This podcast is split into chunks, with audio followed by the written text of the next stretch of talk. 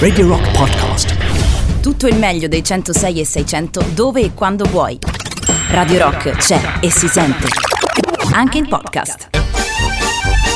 Rimanete lì perché questo è Borderline, signore e signori. Buonanotte a tutti da parte di Davide Calcabrina del sottoscritto Paolo Dicenzo. Mezzanotte e 18 tra una quarantina di secondi. Non mi andava a dire il 17 perché potrebbe portare male. Ah, sei superstizioso? Ha fatto. Ah, e allora? Eh, però così lo Ciao, faccio. lo Moretto. Faccio, ciao, Moretto. Ma Bazzucchi etero? Eh sì, è sposato. Vabbè, non si vergogna. Vabbè, sì, anche quello non vuol dire. Però sì, tendenzialmente sì. Che? Che ne so, chiedo. Sei etero, Mauro? Cioè, sei venuto e mi dici che stai a sbroccare? Eh, magari no. Allora, sposato non significa niente, anzi, Eh? Sì, no, è vero. Eh, in effetti. tante volte è proprio una cosa a cui La uno copertura, sa- la copertura. a cui uno si attacca per eh, Hai perfettamente ragione. Quindi questa è anzi è una cosa che depone a mio sfavore. Però Eh, credevo tu volessi però mantenere questo tipo di- richiamato, sto andando via, però quando si fanno queste domande la frase del 1985 è storica. La frase portami tua sorella che disse anche Ibrahimovic. Ah, beh, sì. sempre, sempre elegantissimo. E ce l'ha con te perché io non ho sorelle. Io, se se vuoi te la porto mia sorella, però è una cosa, l'esperienza Poi- dura mia sorella te lo Sono dico. problemi tuoi, caro Mauro, però se vuoi. Ibrahimovic una volta ci fu una foto che si stava quasi sembrava che si baciasse con eh, Piquet del Barcellona Sì? stava al Come no? Barcellona. Non è Come no? Nelson Piquet. No, non è No, è, tra l'altro è il compagno nel di signo, Shakira. il figlio, nel signo. Nel signo. Eh, e allora lui, di fronte a queste cose scandalistiche, disse proprio una cosa da bambino, da ragazzino, a uno, a uno che faceva la polemica, portami tu sorella, che tristezza. Portami tua sorella non te la regoli proprio. Parliamo di Ibra. Cioè, subito due Parliamo ceffoni. Subito due ceffoni sulla nasca. Uno che se la gioca secondo lui lì lì col Padre Eterno, insomma, quanto ha notorietà Sì, e e il Padre Eterno rischia pure di scagliare, guarda Sì, che ti dico. Con Ibra Super Saiyan sì. Ciao, ci vediamo non domani sicuramente, Bazzucchi. Va bene, questa è Borderline, trasmissione che tutti i lunedì mattina vi accompagna. Apre il palinsesto di Radio Rock. Ci possiamo pregiare di questa cosa che apriamo il palinsesto di Rock Radio? Parte delle motivazioni che ci hanno spinto a scegliere il nome di Borderline è proprio legata È a proprio questa, questo, che in parte vero. chiudiamo e in parte apriamo il palinsesto settimanale della Radio Di- sempre di fatto l'ultimo banco stiamo. Come Sempre la, all'ultimo banco. come la giri, la giri, sempre all'ultimo banco stiamo. Ma ci troveremmo male se così non fosse, mio caro. Ma un io giorno ci trovassimo ma- al primo banco. Proprio il primo primo no. Però che ne so, il secondo fila di destra. Fila di destra, fila di destra. No, fila di destra no, fila di sinistra. Schiena alla Fila di lavagna sinistra, fila di destra fila di destra mettiamo guardando la altri. cattedra? No, aspetta che non ti seguo. Fila di destra, allora la, eh, la- la- la lavagna in genere è a fianco alla cattedra. Tu dici fila di destra guardando la cattedra o Sì, fila di destra, guardando, la cattedra. l'aula? No, no, no, guardando la, guardando la lavagna, guardando la cattedra. Ok, No, perché immagino la mia classe sulla fila di destra in questa posizione c'erano le finestre ed era proprio la fila dove preferivo stare io, ma all'ultimo banco. No, no, no, no, no, io fila, fila di destra, però fila di sinistra, mettiamoci fila di sinistra. E più vicino alle finestre, ricordo la professoressa di, di geografia che mi, mi disse Calcaprina perché tu stai sempre sulla fila vicino alla finestra? Io gli risposi perché fumo. E lei mi disse, ah beh, è giusto, come se in classe si Una piega. potesse fumare, no? Perché in classe Ma io non fatto- fumavo in classe, un ovviamente, di era una battuta, lei l'ha presa per buona. Ma perché evidentemente fumava anche lei. No, e forse non le interessava la risposta. Fabiano, forse non interessa neanche a me. Guarda, si sta accendendo lo sticazzi quello, eh? Sì, sì, sì, Quello, quello giallo luce fosforescente. air. Esatto, dietro, dietro la luce on air c'è una, una scritta piccolina sticazzi, che in realtà è quasi sempre spenta. Quando ci sono io, no. Si accende un po' più, più- un po' più vivacemente, esatto, va più intermittenza. Va bene, dobbiamo dare i risultati del campionato, non credo proprio. No, perché non li so. No, perché non ci interessano, perché la, Roma gioca domani col Milano. eh. Domani sera con, eh, con il Milan di Ibrahimovic. Con il Milano di Ibrahimovic domani ci faranno un culo così, vabbè che te lo dico. Ma è ovvio, sono primi in classifica, viaggiano a vele spiegate verso il vento. Chi siamo noi per opporre resistenza? Comunque mi è, mi è capitato di discutere tipo ieri o l'altro ieri con una canita tifosa della Roma del gol di Turone. Eh, no, beh. però ragazzi, cioè, io sono, sono tanto romanista, ho fatto tanti anni di abbonamento, sto in fissa e tutto quanto, però bisogna che questa cosa di Turone la superiamo. Non si supera, credimi. Ma ve lo dico Tipo- proprio, proprio di cuore, ve lo dico. Allora, una decina d'anni fa conobbi un giardiniere in Sardegna, sardo, sì. che eh, mi vide, ricono- riconobbe l'accento e mi chiese se ero romano e poi se ero romanista. Lui si professò romanista e per Eh. testimoniarmi la sua fede mi guardò e mi disse: Il gol Il di Turone." qui mi è rimasto. Giuro. Antonio, Antonio. Laddove, laddove qui è sotto la gola, eh, perché i, malpe- sotto la per i malpensanti, perché sono anche malpensanti al mondo. Fabiana Onori, Liliana Montereali, eh, Patrick Von Broek, Francesco Di Fant. Tutti a corroborare una puntata dedicata al crimine, una puntata nello specifico dedicata a Ted Bundy. Quanto è vero? Intanto Smashing Pumpkins e poi ci pensiamo con calma, eh. Perché non parte? Che è successo? Parte, parte, parte. No, no, no, guarda che non parte proprio. Guarda. Senti che non Eh, parte. Senti che non è partita. Non parte, dico che non parte. Non parte, non parte, non parte, non parte. Miglior disco di Smashing Pumpkins di sempre, dopo. In assoluto, sempre. Calling Infinite Sadness. Noi ci andiamo a ripescare Love. Rimasterizzato 2012, eh? Remaster remaster.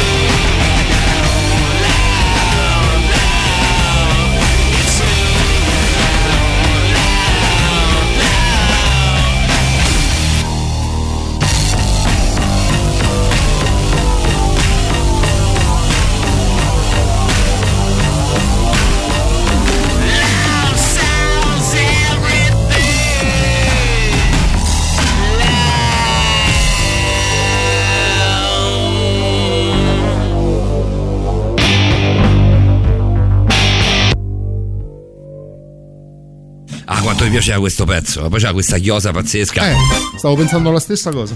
Pensa che ho un amico che. mm, Gianluca, che saluto, che si è tatuato la copertina di Melancholy Infinite Sadness sul fianco. Ma dai. Bella, guarda, ti dico che rende sai quella con i puttini. sì? È Sì? proprio carina quella, quella, quella copertina, è proprio carina, è proprio bella quella copertina lì. E su tatuata viene, rende tantissimo. C'è quel puttino che esce dalla stella, c'è il puttino sulla luna. Tu hai è veramente musica tatuata addosso. Io ho un certo, un certo po' di, nu- di musica tatuata Sì, anche Simo ce n'ha tanta. Anche Simone Simo. Maurovic Sì, anche tu ce n'hai un bel po'. Cioè, Beh, tu, tu c'hai Linkin Park. Linkin Tu c'hai Linkin. Park, io c'ho Basco, c'ho i Dire Straits. Basta forse. Eh, beh, Simone c'hai Nirvana. C'è sicuro. Nirvana, i Rolling Rolling Stones. E ha il, ehm, il simbolo del, di Bonzo Bonham. Ah, sì? Zoso sul collo. Ah, è no? vero, è vero, è vero, Sì. è vero, quello è vero, è vero, è vero, sul Sì, occhio e croce mi. Ah, beh, no, ha anche la S degli Slipknot sul polpaccio. sì. Eh, ti pare che non metteva gli Slipknot? Eh beh, Eh, il suo amore per Cory Taylor è famosissimo. No, io non l'ho capito Cory Taylor, se con gli Slipknot non mi piace. Te lo dico francamente. Beh, Quando, eh, quando è melodico, quando è melenze, Cory Taylor è pazzesco. citando lui, eh, disse con gli Stone Sour canto con gli Slipknot urlo. Eh, Eh sì. Ci sta tutto. Eh sì, eh sì. Ci sta. sta. Però eh, Beh, fatto magari a urlare come urla lui. È un po', un po' come Chris Corner, adesso alla lontana, come Chris Corner, mille progetti aperti. Sì, Beh, Sour, poi c'ha, c'ha le cose da solista, lui e poi gli Slipknot. Forse che Chris Cornell anche di molto più, di più. tanto di più. Sì, Eh, io ho detto infatti con le dovute distanze. se vogliamo, più o meno involontariamente è è stato anche uno, uno scopritore Chris Corner col- con ehm, Eddie Vedder, con i Temple of the Dog, cantarono Hunger Strike che ancora si stavano proprio lì lì per formare per Jam. Tempo, Temple of the Dog è uno dei dischi più belli della storia della musica. Eh sì, erano lui e quelli che poi furono praticamente Buona parte dei Per Jam. Anche la copertina disegnata da, mm, da qualcuno dei Per Jam, se non sbaglio, di Temple of the Dog. Mm, non lo so. Sì, sì, sì, ma tutto, una- tutto il booklet. Vabbè, ne parliamo un'altra volta perché c'è con noi Fabiana Onori. Buonanotte Fabiana, ci sei? Ci sono, ciao a tutti. Ciao Fabiana, buonanotte. Buonanotte. Fabiana, secondo giro qui a Radio Rock. Ti sei pentita di aver cominciato con noi questa avventura lunga un anno? No, assolutamente no. Mm, mm. Staremo a vedere, ne riparliamo anche tra un mese. Ogni mese, ti, ogni mese ti farò questa domanda. Perché ogni mese?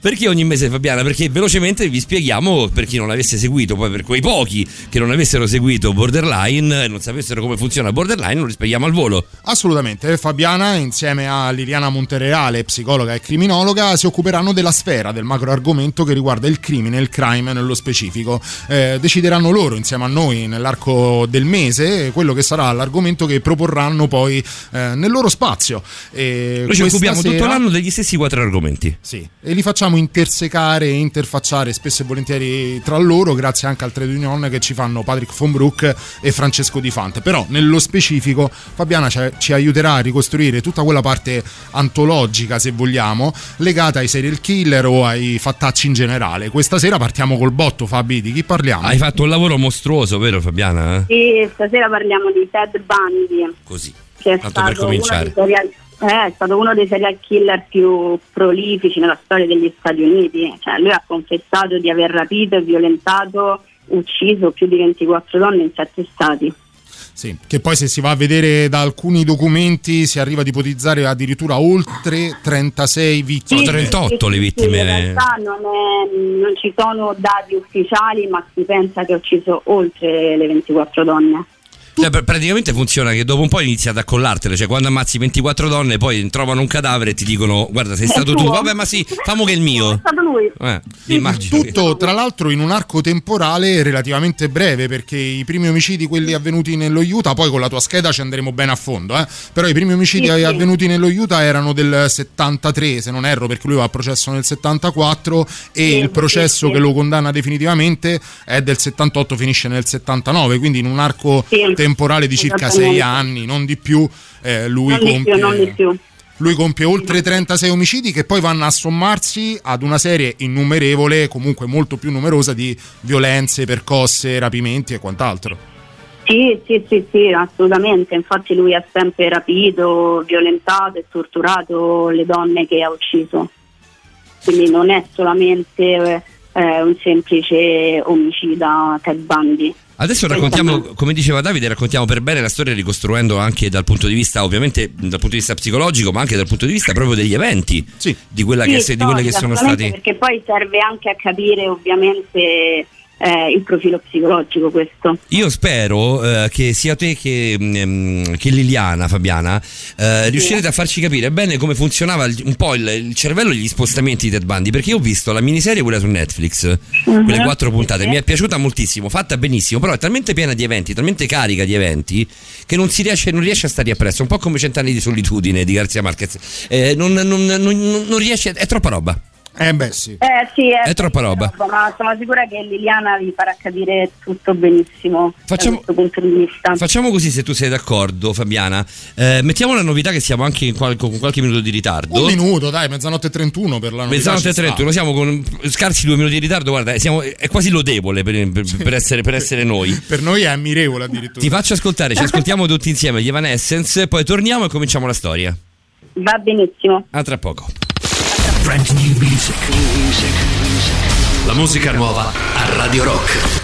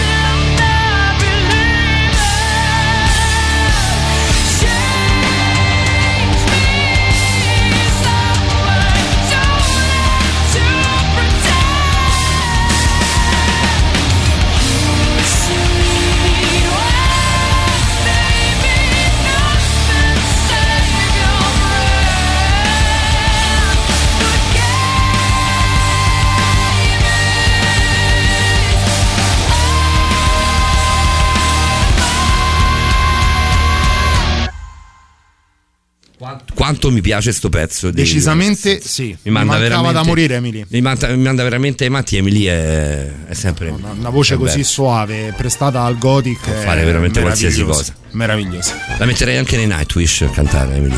per vabbè, farla salire un po' di livello, perché effettivamente non è di alto livello Evanescence. Ci vabbè. vogliono i Nightwish per valorizzare Emily. È quel gruppo che è nato grazie ad una storia d'amore, ma che poi Eh per sì. colpa, se vogliamo, di Della questa storia storia, d'amore storia ha d'amore. trovato i suoi limiti. Beh, succede spesso. Può succedere. Succede- Eh, è, successo, è successo tante succedere. volte nella storia della musica. Forse si potrebbe anche fare una, una puntata proprio Ma monografica. non oggi. Ma non oggi, perché Non oggi c'è oggi. con noi Fabiana Onori che comincia a parlarci di Ted Bundy. Fabiana, ti leggo soltanto, cioè leggiamo soltanto un paio di messaggi giusto per, ehm, ehm, per metterci in paro. Salutiamo- Arrivano prima di te, quindi con Sì, Ted Bundy e col crime non c'entrano nulla, però sembra Ok. giusto, ci sembra giusto darci, darvi seguito. Allora, è pura trap, eh, suonato una sigla musica, questo poi l'abbiamo letto con Mauro. Sì, questo Andrea, qui, questo di messaggio Andrea. Di mezzanotte sta nella nostra parte, però di fatto l'abbiamo letto con Mauretto nell'accavallamento. Poi C'è... Traghi che ti dice: Bravo Caprina, ti, stiamo- ti stimo tantissimo. Famo la stessa cosa. Chissà a cosa si riferisce questa cosa qui. Guardando l'orario credo al CrossFit. Io guardando, guardando Traghi direi che dovreste fare la stessa cosa, secondo me. Sì? Così, a occhio e croce. Beh, a occhio e croce, sì, direi di sì. Non lo so, io non l'ho, non l'ho mai vista Draghi, quindi mi fido di te. Cioè, Eh, no, cioè, non ci- mi fido di cioè, te. non ti devi fidare di me. Conoscendoti non mi Eh, fido Traghi, di te. bella bella. Va bene. Poi Isabella, ciao, ciao Isa, io non ho tatuaggi, va bene, va bene, grazie per avercelo detto, per noi qualcuno sì. Eh, e poi Roberta che... Come, come si traduce lo di questi, questi quattro... Roberta che con un emoji ripetuto ben quattro volte ci fa capire il suo apprezzamento nei confronti di Corey Taylor. Sono Lo- stato abbastanza elegante, credo. Lo, lo spruzzino? sì, grazie Paolo. sì. Io, non, io non so, io non li conosco, quindi sono innocente sotto questo punto di vista. Sì, sì, Io vedo sì. spruzzino, spruzzino, spruzzino, spruzzino. È, ta- è tanta tanta emozione da parte di Saranno anche lacrimucce, lacrime di amore? Eh? Oh, oh, sì, se vogliamo sì, lacrime di gioia. Lacrime di gioia 3899 106 600 per i vostri messaggi tra poco il ehm, racconto ehm, di Fabiana e Liliana ancora Cole- Cory Taylor ma non è che abbiamo fatto un, eh, un sondaggio su Cory Taylor o, Vabbè, però ci sta. eh. o Chris Cornell Siamo comunque a Mm. Radio Rock, se arrivano messaggi su Corey Taylor ci sta ed è giusto. Buonanotte, buonanotte Claudia che dice non sei romanista come pensi perché mi sono accanito sul, sul gol di Turone cioè contro Io sto con Claudio tutta la vita, guarda. Eh vabbè, così è facile, è vista, facile, è facile. Se era, se era Gennaro già, Stavo già ti- con Gennaro già- uguale. Stavi con Gennaro tutta la vita. Ah, quindi ho una possibilità io. No, tu no, no, tu non hai No, non pubblicità c'è mai. No, no, pubblicità, se ti una pubblicità non ne ho. Una Possibilità, possibilità con te. mai, scusa, mi hai detto pubblicità? Tu sei vergognosamente, sei vergognosamente l'etero, il classico etero che dice di essere etero, ma in realtà, in realtà sa di non esserlo. È vero. Fabiana, scusaci. No, no, figurati. Cominciamo il nostro viaggio nella mente, nella- eh, nelle- negli, avv- negli avvenimenti che hanno ehm, circostanziato la vita di Ted Bundy. Sì, allora, Theodore Robert Cowell nacque il 24 novembre del 46 dalla 21enne Eluar, Eluar eh, Cowell eh, in un istituto per madri non sposati. Infatti inizialmente la madre non, non voleva tenerlo, ma voleva darlo in adozione perché comunque a quei tempi un figlio nato fuori dal matrimonio non era diciamo accettabile. Però decise, mh, decise di tenerselo perché appena abbandonato se ne pentì e quindi tornò a prenderlo, però scelse di far credere a tutti che Theodore fosse il figlio dei suoi genitori quindi lei fosse sua sorella. Immaginate comunque che questa situazione alimenta una certa confusione riguardo alla sua identità. Già cominciamo direi- male male. eh. Direi che è un Esatto. dettaglio già molto importante il fatto che lui sia cresciuto con una sorella che poi scoprì in età adulta non essere la sorella ma la madre, Ma la madre, la madre. Esattamente. Nel 50 si trasferisce a Washington eh, con la mamma che sposò John Bundy, per questo appunto poi cambiò il cognome in Bundy.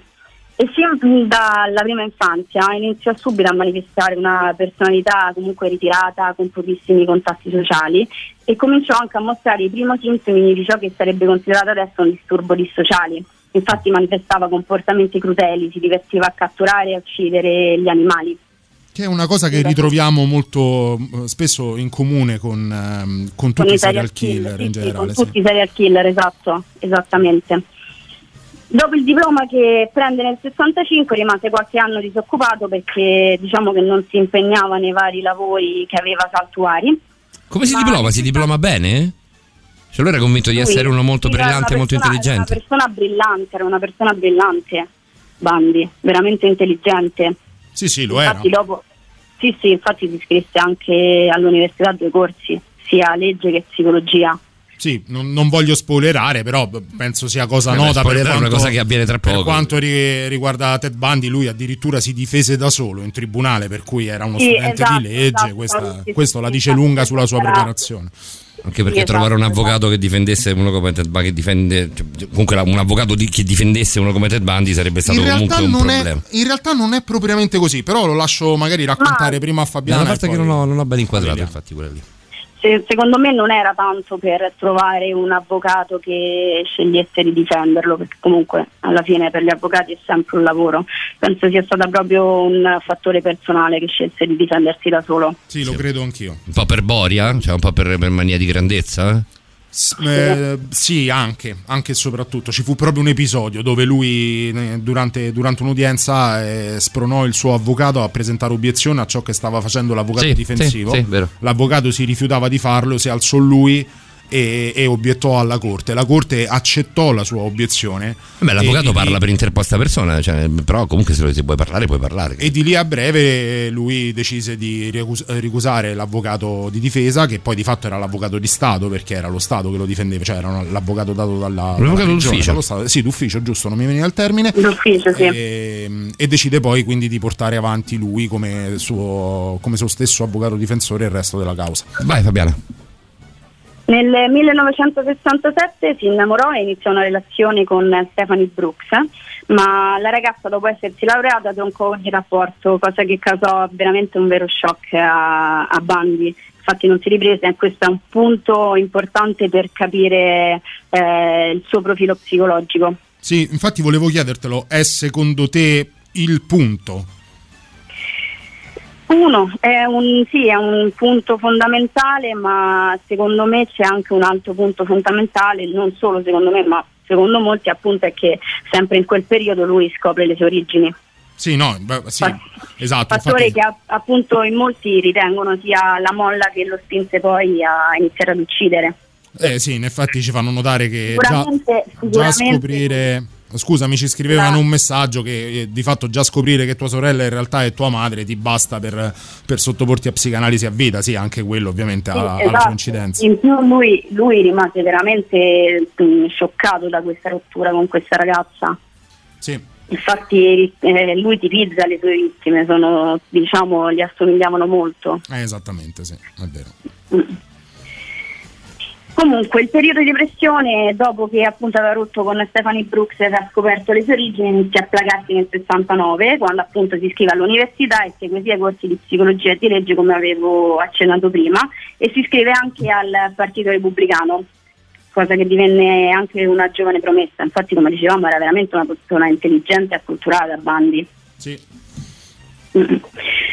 E in tutto questo periodo in realtà mh, ci furono stati diversi reati, però si trattava sempre di, di furti, di piccoli reati, fino a quando i primi omici- omicidi perlomeno documentati si sono verificati nel, 64, nel 74. Mettiamo, ci mettiamo un attimo in pausa, Sì, eh, prima, prima di fatto- arrivare a, cioè, fa- dopo aver fatto un quadro un po' bi- biografico. Sì, no? diciamo Di- che il quadro sinottico di Ted Bundy in questa fase, la sua infanzia, il rapporto tormentato con le, le figure genitoriali, perché eh, la madre che diventa la sorella, i nonni, Certo. ma- i, i nonni No, ma poi materni. sicuramente dopo Liliana lo approfondirà questo, io non l'ho detto, ma anche de- il rapporto con il nonno, che comunque era una persona molto violenta. Sì, Dice anche che eh, perché la madre quando rimase incinta disse sempre a tutti che in realtà era, mm, era un marinaio. Alcuni pensano che faceva parte dell'Air Force, altri invece pensano proprio che sia stato il nonno.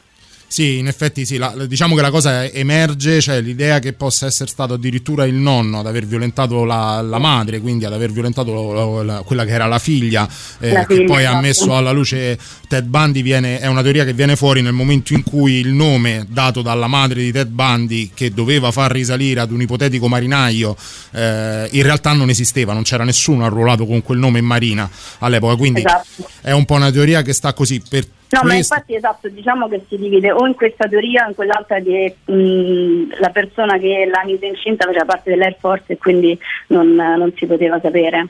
Esattamente, Andiamo- con te comunque eh, affrontiamo questa ricostruzione anche abbastanza cronologica che poi ci porterà con Liliana eh, con più facilità ad entrare proprio nella mente del serial killer Ted Bundy Certo. in, in questione. Però per il momento ci fermiamo qui, poco prima del primo omicidio e andiamo un attimo in musica. Ci fermiamo, eh, Fabiana, ti faccio ascoltare. Cominciamo con te a scoprire. Io ho pensato di fare questo con, con te e con Liliana durante la puntata dedicata al crime, durante il, nel mese, nella settimana dedicata al crime.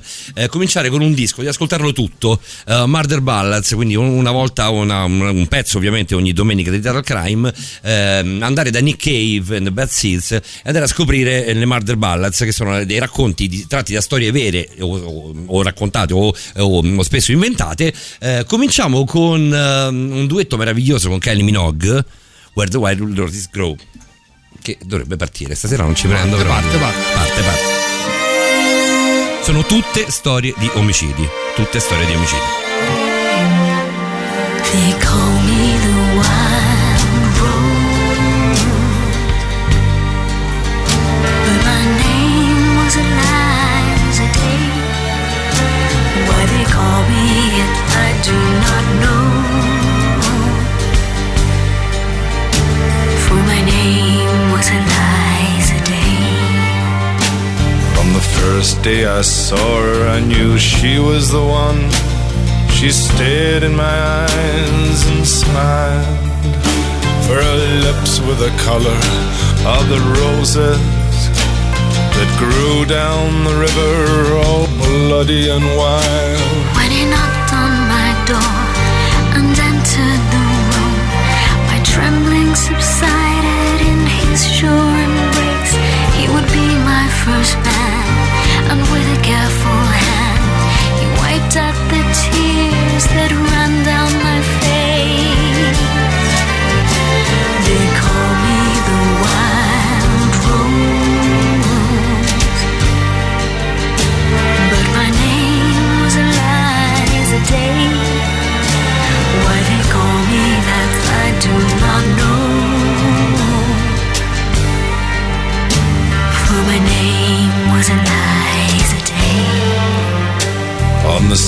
day, I brought her a flower.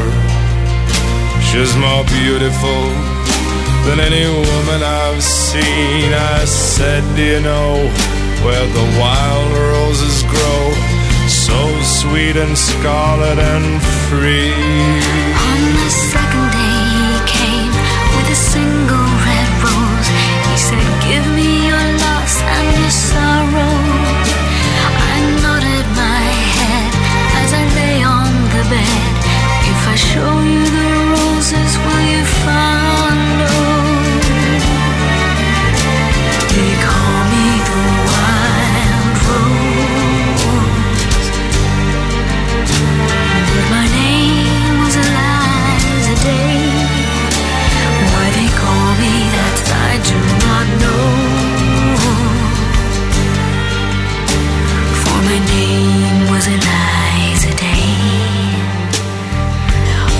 Third day he took me to the river. He showed me the roses and we kissed.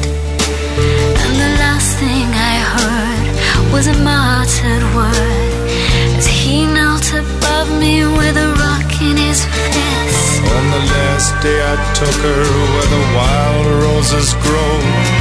Lay on the bank, the wind lied as a thief, and I kissed her goodbye. Said, All beauty must die. And I leant down and planted a rose between her teeth.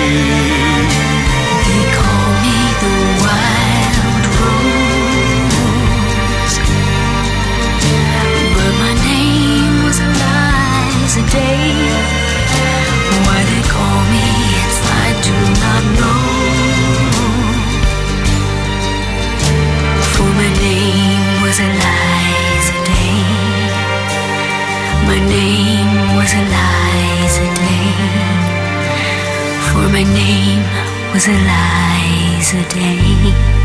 Questa che ci raccontava Nick Cave eh, nel suo Murder Ballads, la sesta, tra, la quinta traccia di Murder Ballads, è la storia di Eliza Day, caro eh, il mio Davide Calcaprino, ma soprattutto eh, cara la mia Fabiana Onori, la storia di una ragazza che viene invitata in un campo di, di fiori, di rose, proprio a vedere le rose eh, da, da un uomo che si, che si innamora di lei perdutamente, la, la- la- trova la donna più bella del mondo, ma è una ragazzina in realtà, ha 15 anni, lui è molto più grande, si innamora follemente di lei e a un certo punto dice tutta questa bellezza, deve, è talmente tanta bellezza che deve morire e la prende a sassate. Beh, lo chiedo a Fabiana in quanto studentessa di, di psicologia e ci sta che una- un sentimento come l'amore, quando va a colpire una mente fragile, particolarmente magari malata, come nel caso specifico, possa sfociare in un. eh, esistono proprio eh, nel, nel diritto i famosi delitti passionali, no? In qualche modo Sì. non saper gestire un sentimento puro Beh, come dei l'amore. momenti più- più diffusi, il delitto passionale. Eh sì, si dice che la- eh, generalmente quello- quello l'omicida passionale, si sì. trova, si trova nel, nel marito, nel compagno o viceversa nella, nella moglie. Sì, ma compagna. tra l'altro sono moventi molto comuni quelli passionali.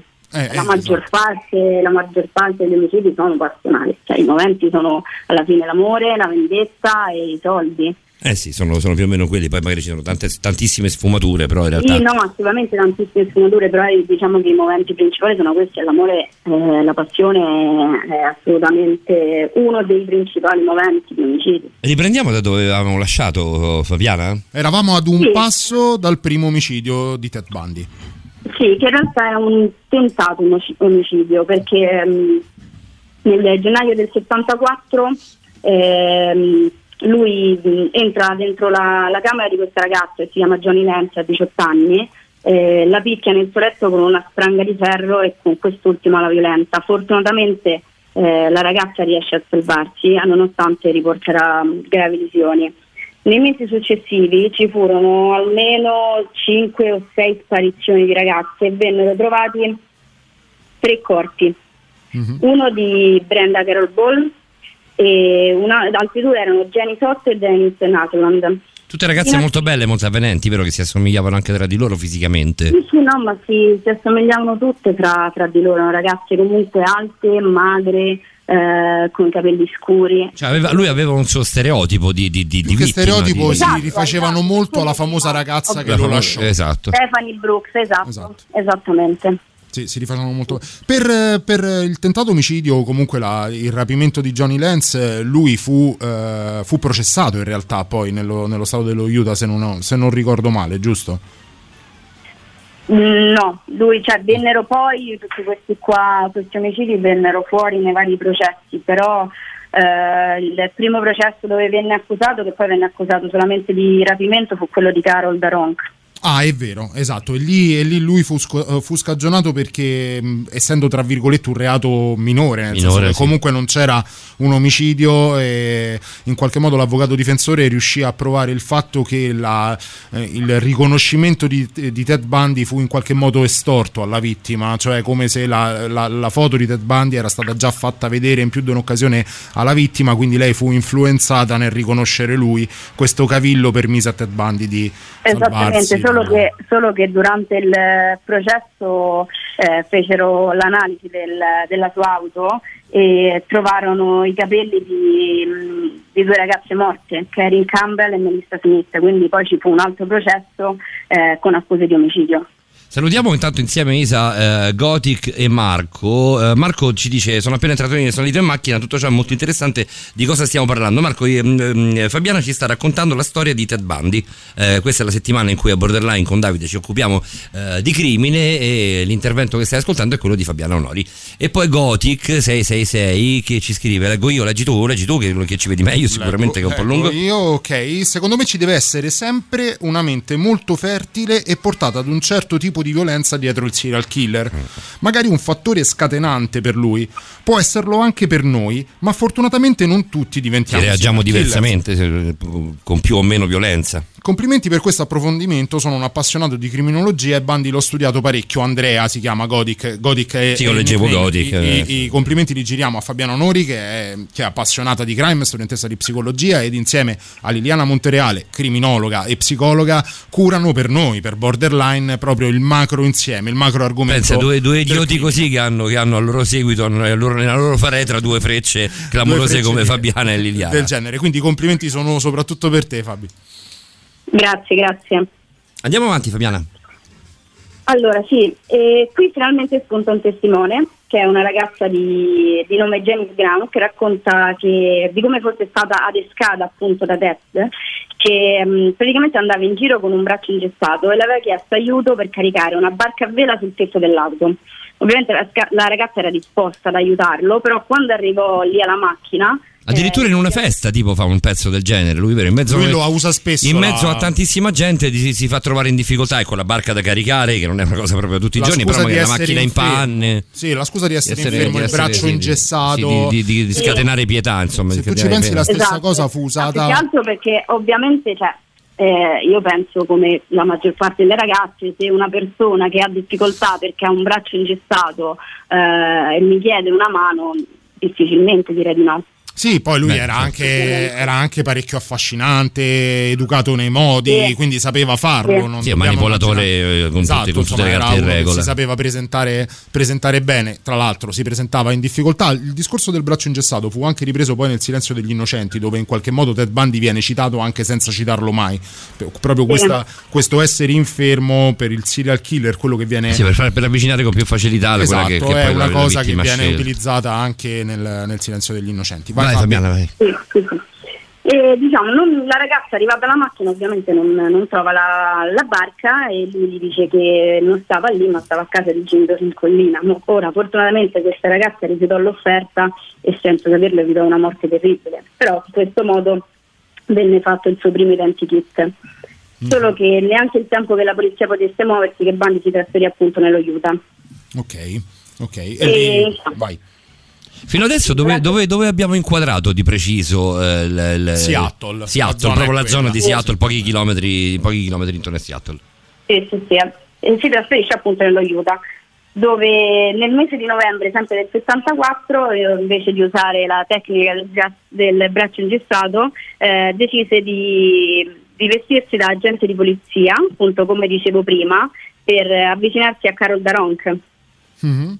E fa- la ragazza risale sulla macchina durante, eh, durante ci fu una colluttazione dove lei però riuscì a scappare e quindi ci fu un ulteriore appunto identikit però non gli bastò diciamo quella notte quindi la stessa sera poche ore dopo scomparve un'altra ragazza di nome Debbie Kent che purtroppo però non venne più, più ritrovata Siamo già tipo a 7-8?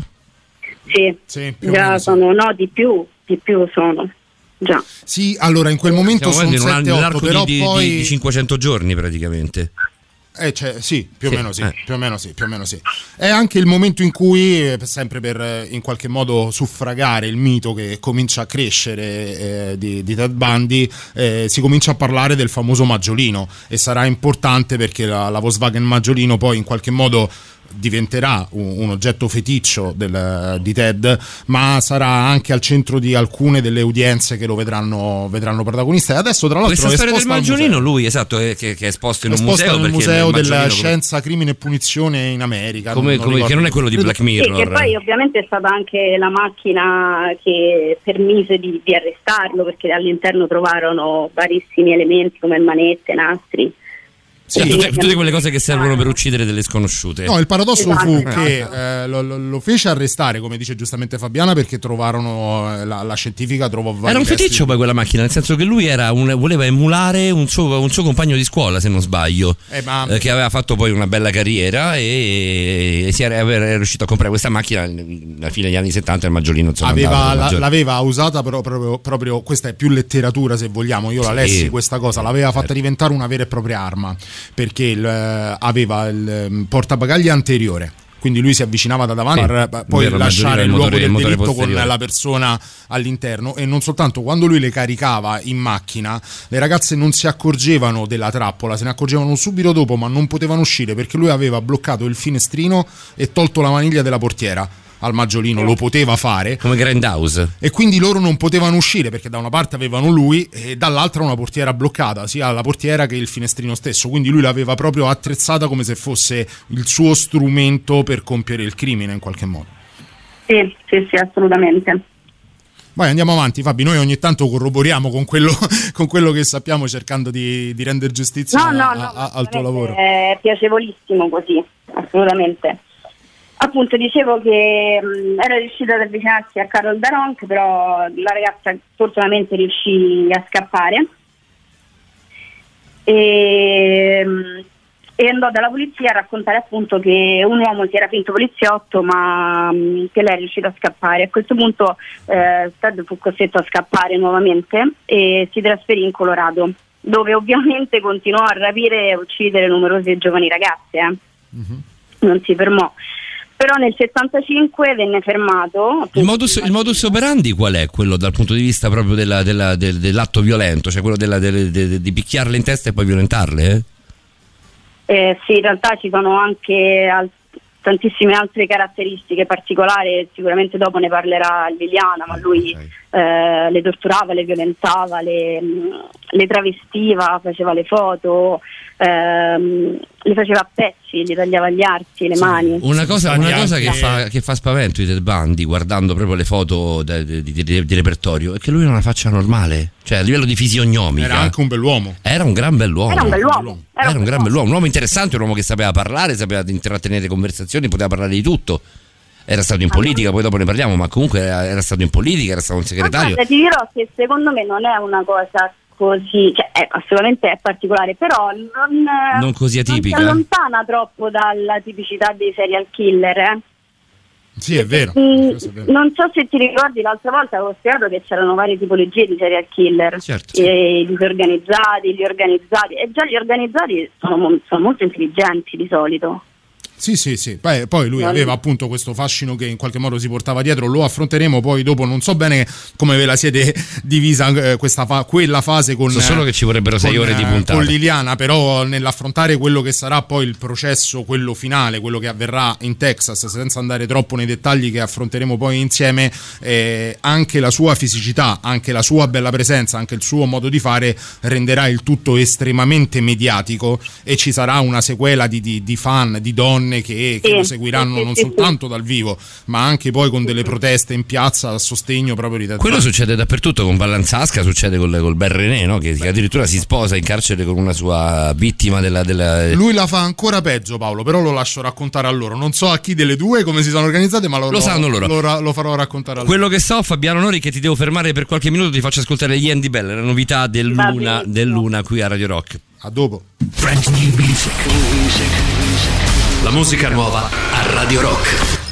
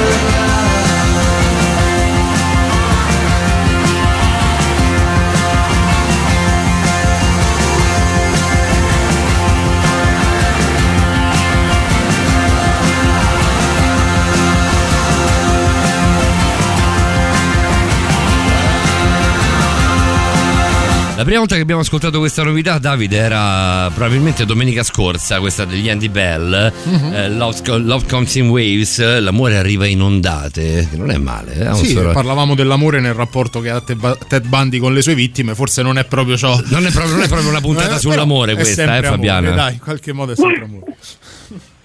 Diciamo di no, direi di no. Andiamo avanti. Dove eravamo? Allora, Vai. sì, eravamo arrivati che nel 75 viene fermata appunto eh, nel suo maggiolino eh, dalla polizia dove trovarono, come dicevo prima, leve, manette, nastro, che sono tutti ovviamente strumenti che servono per eh, immo- immobilizzare le vittime. Quindi fu arrestato e lì fu identificato da Carol Daronc però solo come autore del suo rapimento. Quindi il primo processo nel 76 eh, venne giudicato solo per rapimento. Solo che nel corso del processo venne fatta l'analisi della macchina e mh, trovarono appunto i capelli di, mh, di due donne che erano prima scomparse e poi ovviamente eh, erano morte, che erano di Karin Campbell e Melissa Smith. Quindi si aprì un secondo processo con eh, invece accuse di omicidio. E come ave- avevate anticipato in questo secondo processo, eh, Bandi decide di rappresentarsi da solo come avvocato. È stata una E- buona mossa quella di rappresentarsi da solo, di decidere di rappresentarsi da solo? Secondo me dici? Mm, sì. Secondo me sì, uno Mm. perché mh, era- probabilmente se ha fatto questa scelta mh, avrà anche pensato che l'avvocato di ufficio che aveva forse era incompetente. Non era all'altezza. eh. Esatto. Seconda cosa ha fatto, penso, secondo me, che ha fatto ancora più scalpore mediatico. Sì. Lui Sì, cercava, cercava anche un po' questa cosa perché cercava di salvarsi ovviamente fino all'ultimo. Lui cercava Certo. anche l'attenzione mediatica, l'attenzione Anche se poi Certo, tutti, sia gli psicologi forensi che gli uomini di legge in generale, ti dicono che non c'è cosa più sbagliata che rappresentarsi da solo. Anche se poi l'ordinamento giuridico americano lo concede, Lo lo, permette, consente. lo permette, però lo permette, però non c'è cosa più sbagliata in, reati, no? in reati seri. In reati Il nostro d'omicidio. ordinamento giuridico non lo prevede? Sai che non No, cre- il nostro dipende no. dal reato, credo. Cioè, sul penale penso no, proprio di no. non lo dovrebbe, non lo dovrebbe prevedere. Sul Mm. penale credo proprio di no. no. No, ma assolutamente, cioè, nel senso lo dicono che è una cosa sbagliata, però io credo che nella sua situazione eh, cioè, difficilmente aveva modo di scamparsela e Sì, questo ha fuori. permesso- eh, gli ha permesso però di prendere tempo perché infatti difendendosi da solo gli fu permesso di, mh, di visitare la biblioteca del, del tribunale ovviamente per preparare la difesa dove lui lì eh, ne approfitta e scappa da una finestra Esattamente. La prima fuga di Ted Bundy dal carcere fuga. è proprio lì. È proprio do- dopo l'udienza, lui capisce la malparata. eh, E se la dà a gambe. ha accesso alla, alla biblioteca in quanto aveva preso, ha assunto la sua difesa e se la dà da una finestra. Cioè, come si fa a lasciare uno come Ted Bundy in condizioni di scappare? Cioè, è per- perché è un elemento pericolosissimo. Perché ha questa smania di uccidere. Ci fu un momento, da quello che riportano le cronache, fu un momento di distrazione della guardia del tribunale, perché essendo pre- nei pressi del tribunale c'era la guardia giurata. Sì, era la biblioteca del tribunale proprio. Esatto, fu un momento di distrazione della guardia del tribunale e lui lasciò la- la- la- il tribunale stesso, scappò buttandosi dalla finestra. Sì, sì, scappò saltando dalla finestra, però venne catturato poi solamente sei giorni dopo. Sì, No, eh, cioè, E cosa, che- cosa combina in quei sei giorni? Io sono terrorizzato da questo, da, da- da- persone in genere a piede libero. No, No, a piede in, libero. in- in che- questi, io allora, in- in questi sei giorni ho avuto pochissimo tempo, non conosco Mm. niente, solo che nel 77 eh, fuggì di nuovo, fece un eh, buco nel soffitto della cella, eh, riuscì a raggiungere l'appartamento del custode del carcere, indossò la sua divisa e quindi uscì proprio indisturbato dalla porta principale del carcere. sì. Cioè, proprio da film. eh, Eh, Sì, sì. esatto. da- da- da È poliziottesco. abbastanza surreale, ma lui, lui fece esattamente questo. Te lo fanno quindi- vedere, te lo fanno vedere perché te- l'hanno mostrata più volte la cella dove era Ted Bundy, ti fanno vedere il buco che lui creò perché sfruttò una sorta di ehm, come si chiamano Eh, le lampade quelle Le plafoniere? Le plafoniere, il buco di una cioè la, la struttura, il controsoffitto che sorreggeva una plafoniera. Lui utilizzò quel pertugio per, per Anche il materiale fotografico che riguarda Ted Bundy, è- a parte quello audio che ascolteremo, che poi che tu hai tirato fuori e estrapolato, cara, cara Fabiana, con non pochi sforzi, anche il materiale fotografico è abbastanza impressionante.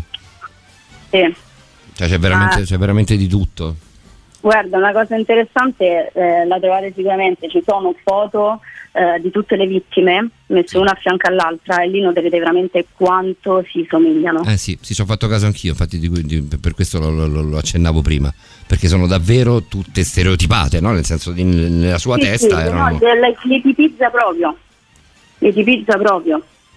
Arriviamo a quello che poi fu, fu la sua parentesi texana, e scusami, in Florida, non texana. Florida. che- Quasi però, eh, ci sei Florida. avvicinato. Sono andato vicino. Eh, in Florida, che è poi quella che lo porta alla sbarra per, per l'ultima volta. Perfetto. Vai. Sì. Sì, lui quindi eh, scappa appunto dalla cella e riesce a fuggire in, in Florida. Ovviamente durante questa fuga mh, non sta buono, anzi. Perché lui proprio non è tipo da, da stare buono, eh? cioè proprio non, No, no, no, no. non ce la fa proprio. No, perché poi c'è un discorso meramente legale eh, che quando tu vieni giudicato per un crimine, qualunque sia il verdetto, non puoi più essere rigiudicato per quel crimine. Sì. Questa cosa, sommata al fatto che i, suoi, pazzesca, che eh. i suoi omicidi eh, sono stati compiuti in, in stati diversi, quindi cambiando diciamo, giurisdizione sotto il punto di vista proprio dei tribunali competenti, in qualche modo lo riportava quasi sempre ex novo di fronte alla corte giudicante. Capito? Eh sì, perché possono giudicare solo i reati dello Stato in cui li ha commessi. E in Florida quali furono i reati per cui fu giudicato e quindi poi condannato alla fine? Lui, lui in eh, Florida mh, uccise tre, tre ragazze in una confraternita universitaria, la Chi Omega. Mm. E nella stessa notte rapì anche Kimberly Leach, eh, che invece era una ragazzina di 12 anni. Sì. Quindi viene, viene giudicato per questi omicidi qua. Sì. Mentre 12 Gaia- anni? 12 anni, sì. Mm. Violentata e uccisa. Cioè ce l'aveva proprio tutte, tutte, tutte le cose. Cioè il male incarnato come, come, come dicevi Cioè, tu prima Davide. una proprio... bambina proprio. Eh sì, 12 anni proprio una bambina. No, il male, al incarnato, il male incarnato in realtà non lo dissi io. No, lo so che Cioè, non, non, lo- non l'ho detto l'hai, l'hai semplicemente riportato. Certo, fu, certo. fu il procuratore Polly Nelson che, che in qualche modo l'aveva, eh, l'aveva- aveva il compito di difenderlo in tribunale che alla fine di tutto scrisse in un libro che era la precisa definizione del male quindi più, più di così Sì. uno, di, uno di quelli che lo difese lo definì così Io mi sono letta la, la conversazione della perizia psichiatrica tra Nelson e Tanai, che era lo psichiatra che l'ha valutato. sì, hai fatto un lavorone immenso. No, Sia davvero tu, complimenti, avete fatto Fabiana, tra te Un lavoro Liliana. incredibile, grazie davvero. Figurati. Poi diciamo gli stipendi ultimamente non è che sono proprio quelli, eh? eh, di quelli proprio di, di. Baldini, di Fiorello e Baldini, mettiamola così. Non apriamo questo discorso. Quindi diciamo che eh, alla sbarra nel, tibu- nel tribunale in Florida a lui si Sì, difende... Viene fermato, viene fer- fermato a febbraio eh, con- al confine con l'Alabama perché stava per cambiare di nuovo stato. Mhm. E, mh, però viene arrestato perché aveva una macchina rubata e lì ovviamente lo, lo misero in carcere per sempre. Lì l'aspetto, E pro- lì l'aspetto probatorio che in qualche modo non, non- non gli permise di, di trovare il cavillo per, per cavarsela fu eh, la ricostruzione della, della mandibola, quindi della parte dentale, e fu il riconoscimento Esatto. del suo morso sui Perché cadaveri. trovarono i morti sui cadaveri. Beh, io penso che a un certo punto di prove ce ne iniziano a essere così tante. No, ma poi in realtà oltre a, mm, ai morti ci fu anche mm, una testimone che lo, ve- lo vide uscire da, mm, dalla confraternita Sì, esattamente. Sì, Esattamente, sì, lo vedo uscire anche se poi lo vedo uscire che era, che era incappucciato. Diciamo che proprio la prova del 9 fu quella. Erano i Fa- morti, sì, era la sta- mandibola. Fatto sta che lui, da difensore di se stesso, si chiamò al banco degli imputati per cercare di smontare la tesi dei morsi, dicendo che eh, quelle- quel- quella dentatura, la dentatura attuale, la dentatura che gli veniva imputata e che in qualche modo era cartina al tornasole del, tuo- del suo coinvolgimento, anzi del suo protagonismo nelle uccisioni per cui era imputato, eh, in realtà non ce l'aveva nel momento in cui eh, furono commessi quegli omicidi, ma fu un qualcosa che gli venne provocato poi in Sì, dopo. carcere, tipo di una dichiarazione che non fu affatto accolta da, No, eh, dal giudice. E a me toccò molto in un documentario visto su internet eh, tempo fa quella che fu la, la sentenza, così chiudiamo anche un pochino eh, la tua parte ringraziandoti ancora per il lavoro che hai fatto, la, la- la lettura della sentenza da parte del giudice perché in aula c'era anche la madre di Ted Bundy e il giudice con assoluta freddezza condannò Ted Bundy alla, alla detenzione e a- a- Alla pena di a- morte. alla pena di morte e A sottolineo tre condanne a morte lo condannò. Cioè, proprio non la scampi, ecco, mettiamola così. Non a una, a tre.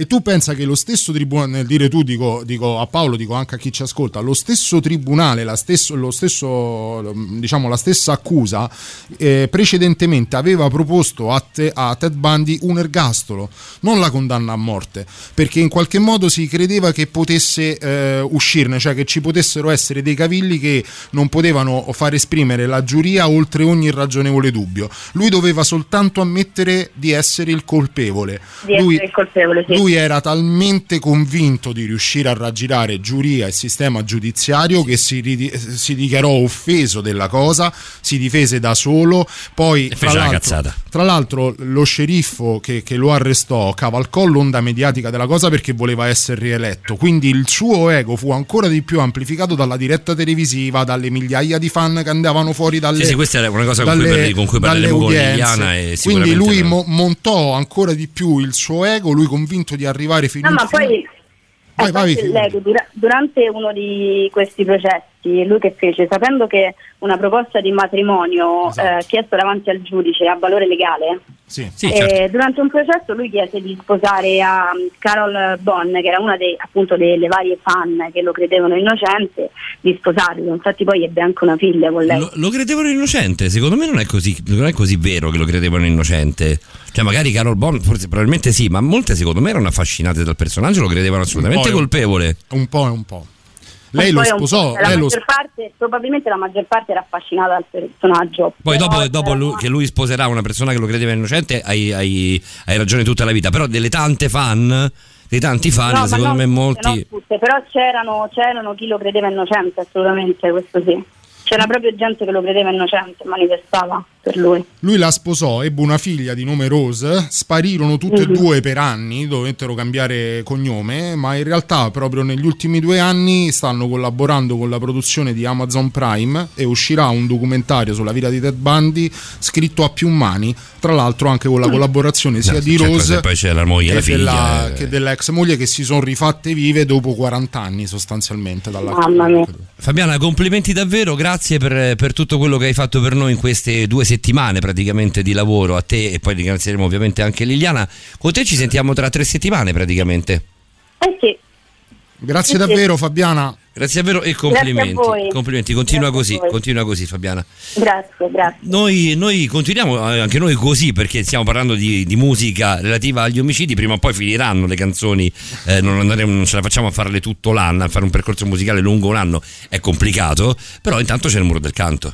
Ah. Nell'orto delle stelle sconsacrate, tontesa di parole che non sai, annacchi galeotti in riva al fiume e da da bevi all'arperacci mia. Non è peccato da magnana mela, nemmeno da te matto bestemmia.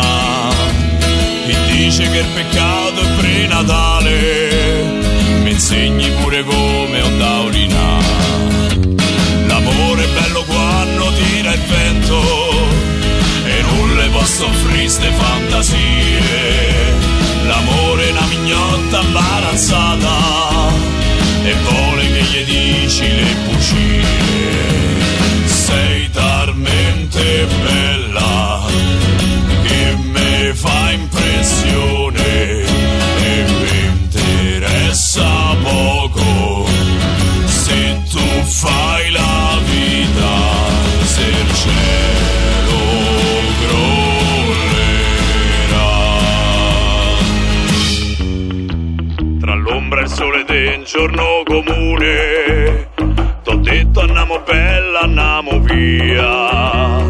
A noi ci sposerà la terra o il mare nessuna penitenza Ave Maria. Ma quando che visto da vicino. M'hai detto che non sei più cosa mia. Poi m'ha casa con gli impianti e dalla vita t'ho strappato via. L'amore passa pure dal coltello e nulla posso offrire sta frenesia. L'amore è il ragazzino innamorato e vuole che gli dici una poesia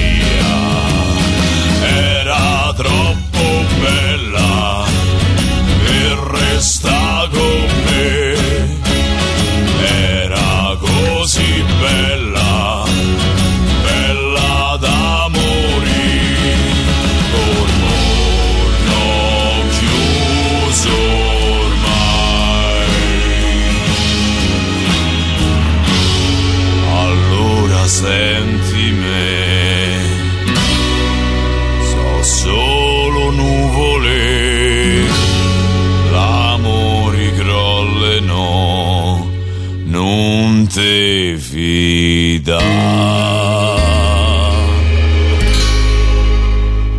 Nell'orto c'è una stella sotterrata. Certo che quando Daniele Coccia del Muro del Canto canta eh, L'amore passa pure dal coltello rende proprio l'idea. Eh? Poi ha una voce che si presta da morire a tutto ciò. Vabbè, le storie che racconta il Muro del Canto sono, sono tutte, sono tutte incredibili. Ehm, salutando Fabiana Onori, ringraziando Fabiana Onori, passiamo a Liliana Montereale. Buonanotte Liliana, ci sei? Buonanotte, ciao a tutti. Ti sento bella carica, eh Liliana? Beh, dai, carichissima. A quest'ora pure per te pomeriggio, tu sei come di Fant. Sono svegliata adesso. Sei sveglia, tu sei sveglia da poco, comincia, hai fatto colazione, ancora non stai cominciando a preparare il pranzo, fondamentalmente è così. Buongiorno, buongiorno, Buongiorno. che mangiamo oggi? Nel formare la squadra di Borderline, la prima richiesta era che foste tutti quanti animali notturni. Animali notturni sennò- accaniti, accaniti, animali notturni. Guarda, a questo mi collego al messaggio di Isabella che aspettava il tuo intervento perché vai comunque ci porterai ancora Ci sono già parecchie domande per te, eh. all'interno della, della storia di Ted Bundy. Ovviamente tu hai una formazione eh, eh, professionale che ti rende psicologa e criminologa, quindi giustamente potrai con contezza entrare proprio nella mente del serial killer. Lei ci scriveva, Isabella, fatevi mettere un po' prima, cacchio, non voglio i podcast, però ho un lavoro e me lo devo mantenere. Comunque resisto. Anch'io, dille, la cara Isabella, anche io purtroppo, e per fortuna, ma anch'io. Ma per amor di radio, cara Liliana Montereale, per amor di radio faremo tardi. La cosa più assurda è, che all'epoca la polizia americana, entriamo subito a bomba sull'argomento Sì, del con Bundy. le domande e le considerazioni che ci sono arrivate al 3899 106 e 600. La cosa più assurda è che all'epoca la polizia americana non aveva un database unificato, è vero questo. Potevi essere un serial killer in uno stato, ma se venivi fermato in un altro stato, magari per eccesso di velocità ti prendevi solo una multa perché non conoscevano i tuoi precedenti penali. Esattamente, il che non è molto distante dalla, dalla realtà odierna, eh, devo dire la verità. Ma come? Non a questi livelli, no, non a questi livelli, però dovete calcolare che le amministrazioni spesso non si parlano, quindi ciò che succede È- è uno dei problemi del federalismo. Liliana. Come È, un- è uno dei problemi del federalismo. No, ma eh, sì, ma succede anche, anche da noi che diciamo non abbiamo un governo federale se, se escludi le regioni, no? Però in realtà abbiamo delle differenziazioni dal punto di vista delle varie amministrazioni, quindi molto spesso ciò che viene rilevato da per esempio dal Ministero dell'Interno, quindi dalla Polizia di Stato, fai conto, eh, magari non viene comunicato alla finanza o cose del genere, quindi le, le, mm, le indagini non vengono poi intersecate, a meno che poi non si facciano passaggi ulteriori. Ecco, però a un primo livello tu non sai se questo ha altri precedenti o cose del genere, quindi è un problema ancora attuale, ripeto, non ovviamente a livelli degli anni 70, però insomma ancora purtroppo questa cosa esiste. Esiste anche lo SDI che attualmente è il sistema per cui tu riesci a vedere tutti i carichi pendenti che sono stati diciamo così attribuiti all'indagato, a quello che è, però insomma è una fase successiva. La fase iniziale le varie amministrazioni non, non comunicano proprio, questo, questo è un danno, eh, questo è un danno perché ovviamente eh, aumenta il tempo poi di... E aumenta anche la possibilità di fuga, di- diciamo di farla franca. Andrea, che è un appassionato di, di crime, quindi è contentissimo di aver scoperto anche questo aspetto eh, di borderline, curato soprattutto da te e da Fabiana. Ci fa notare che dal 1985 in America hanno il VCAP, Violent Criminal Apprehension Esatto, Program, che è un qualcosa che in qualche modo uniforma i database, immagino, eh, e rende più facile il lavoro di investigazione e riconoscimento per quello che riguarda i crimini, insomma, i criminali in generale. Assolutamente, bravo Andrea, bravo Andrea. C'è anche Tony che ti dice: Ma eh, Ted non è quello che intervistano, tra virgolette, in carcere nella serie Mindhunter? Che, se è la prima stagione, è no. Uno di loro, è uno di loro. Allora, se volete ci arriviamo subito, entriamo Vai. proprio direttamente con questa cosa. Vai. Allora, perché noi dobbiamo sapere che eh, in realtà quando opera Ted Bundy, cioè inizio anni 70, quindi parliamo che il processo si conclude nel 1979, ma gli omicidi eh, iniziano alla fine degli anni 60, quindi insomma più o meno una decina d'anni di, di attività criminale.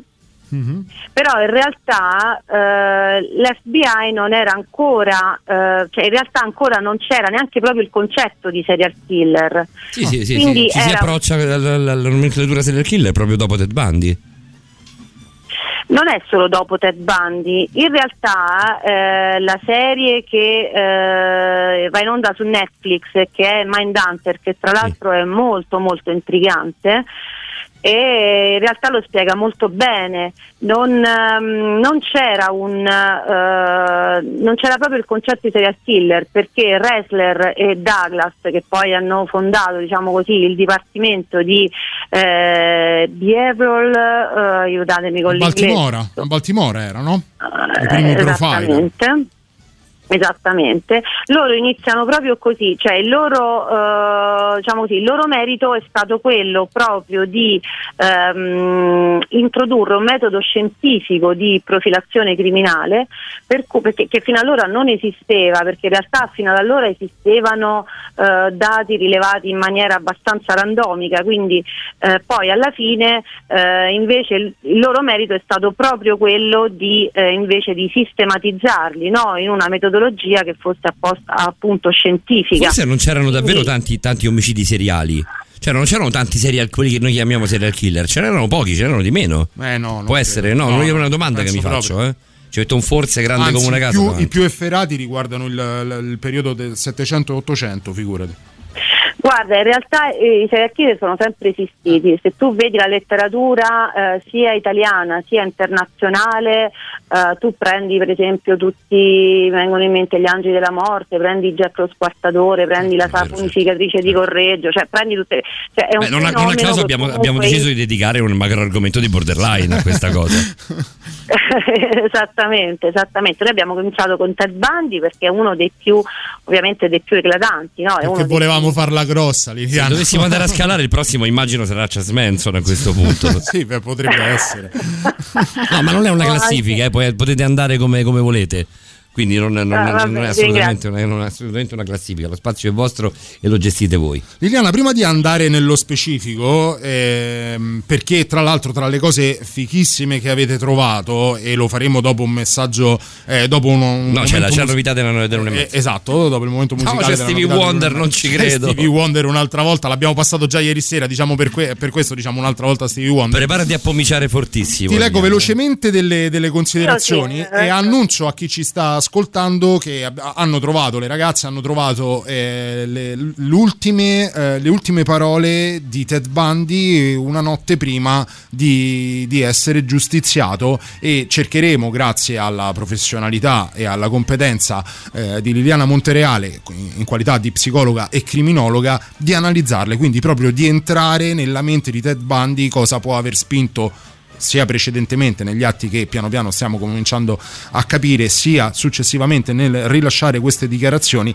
una personalità così particolare come quella di Ted Bundy. Daniele ci scrive: La mente umana in certi casi è l'arma più terribile che esista. Beh, No, no, sembra- togli in certi casi, guarda, togli in certi casi, in assoluto. ringraziamo La- Anna che ci scrive professionalità, carisma, passione, sensibilità e rock e un cuore. Eh, Grazie. Ecco, io sul rock, visto che sta per arrivare Stevie Wonder, toglierei un pezzettino di rock in questo, in questo- in questo messaggio. Però grazie per, per quello che ci dici. Salutiamo anche Sebba eh, che ci chiede: scusate, fino a che ora racconterete la storia di Ted Bundy? Perché domani mattina avremo CrossFit al parco. Sembra vengo anch'io perché mi hanno viene, chiuso la viene- palestra. viene con te Calcabrina, gli hanno chiuso la palestra, è come se gli fosse morto un parente praticamente. Distrutto la stessa, la stessa cosa. distrutto dal Eh, dolore. probabilmente mentre fra CrossFit continua ancora a parlare di Ted Bundy. Ecco, di- diciamolo a Seba, praticamente ci facciamo, ci facciamo mattina perché se, andiamo, se continuiamo con questi ritmi andiamo veramente lunghi Seba, non è una storia così semplice da raccontare in realtà quella di Ted Sì, Bundy. anche perché lo ricordiamo, appunto adesso lanciamo la novità dell'una e mezza, lo ricordiamo dopo Liliana che sarà una parte fichissima, dopo Liliana comunque arriveranno i contributi di Patrick Fo- Fonbrook e, E del di nostro Francesco Francesco Di Fante che è esperto di linguaggio del corpo e analisi della menzogna. È lunga, è lunga, È siamo lunga. a giro di boa ma è ancora, è ancora lunga. Eh, Fabiana, prendi tutto il tuo amore, escilo. Liliana. Sì, Fabiana eh, l'abbiamo scusami, appena Liliana, scusami. Vabbè. Prendi tutto il tuo amore, escilo perché sta arrivando, sta arrivando Stevie Wonder. Ti dico che è tanto Melenze. Eh? Va bene, lo esco, lo esco. Escilo, escilo. Brand new music. La musica nuova a Radio Rock. Where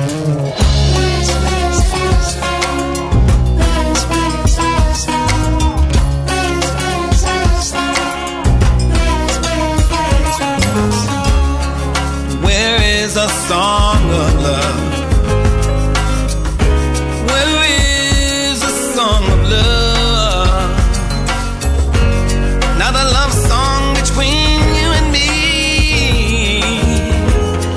a song of love for all humanity.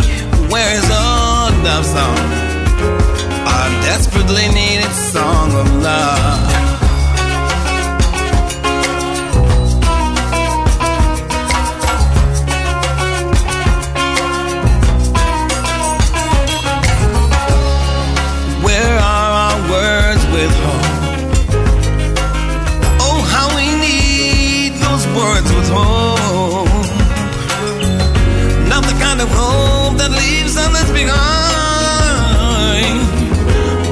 The hope that lifts up all humankind. Where are all words? Our desperately needed words of hope.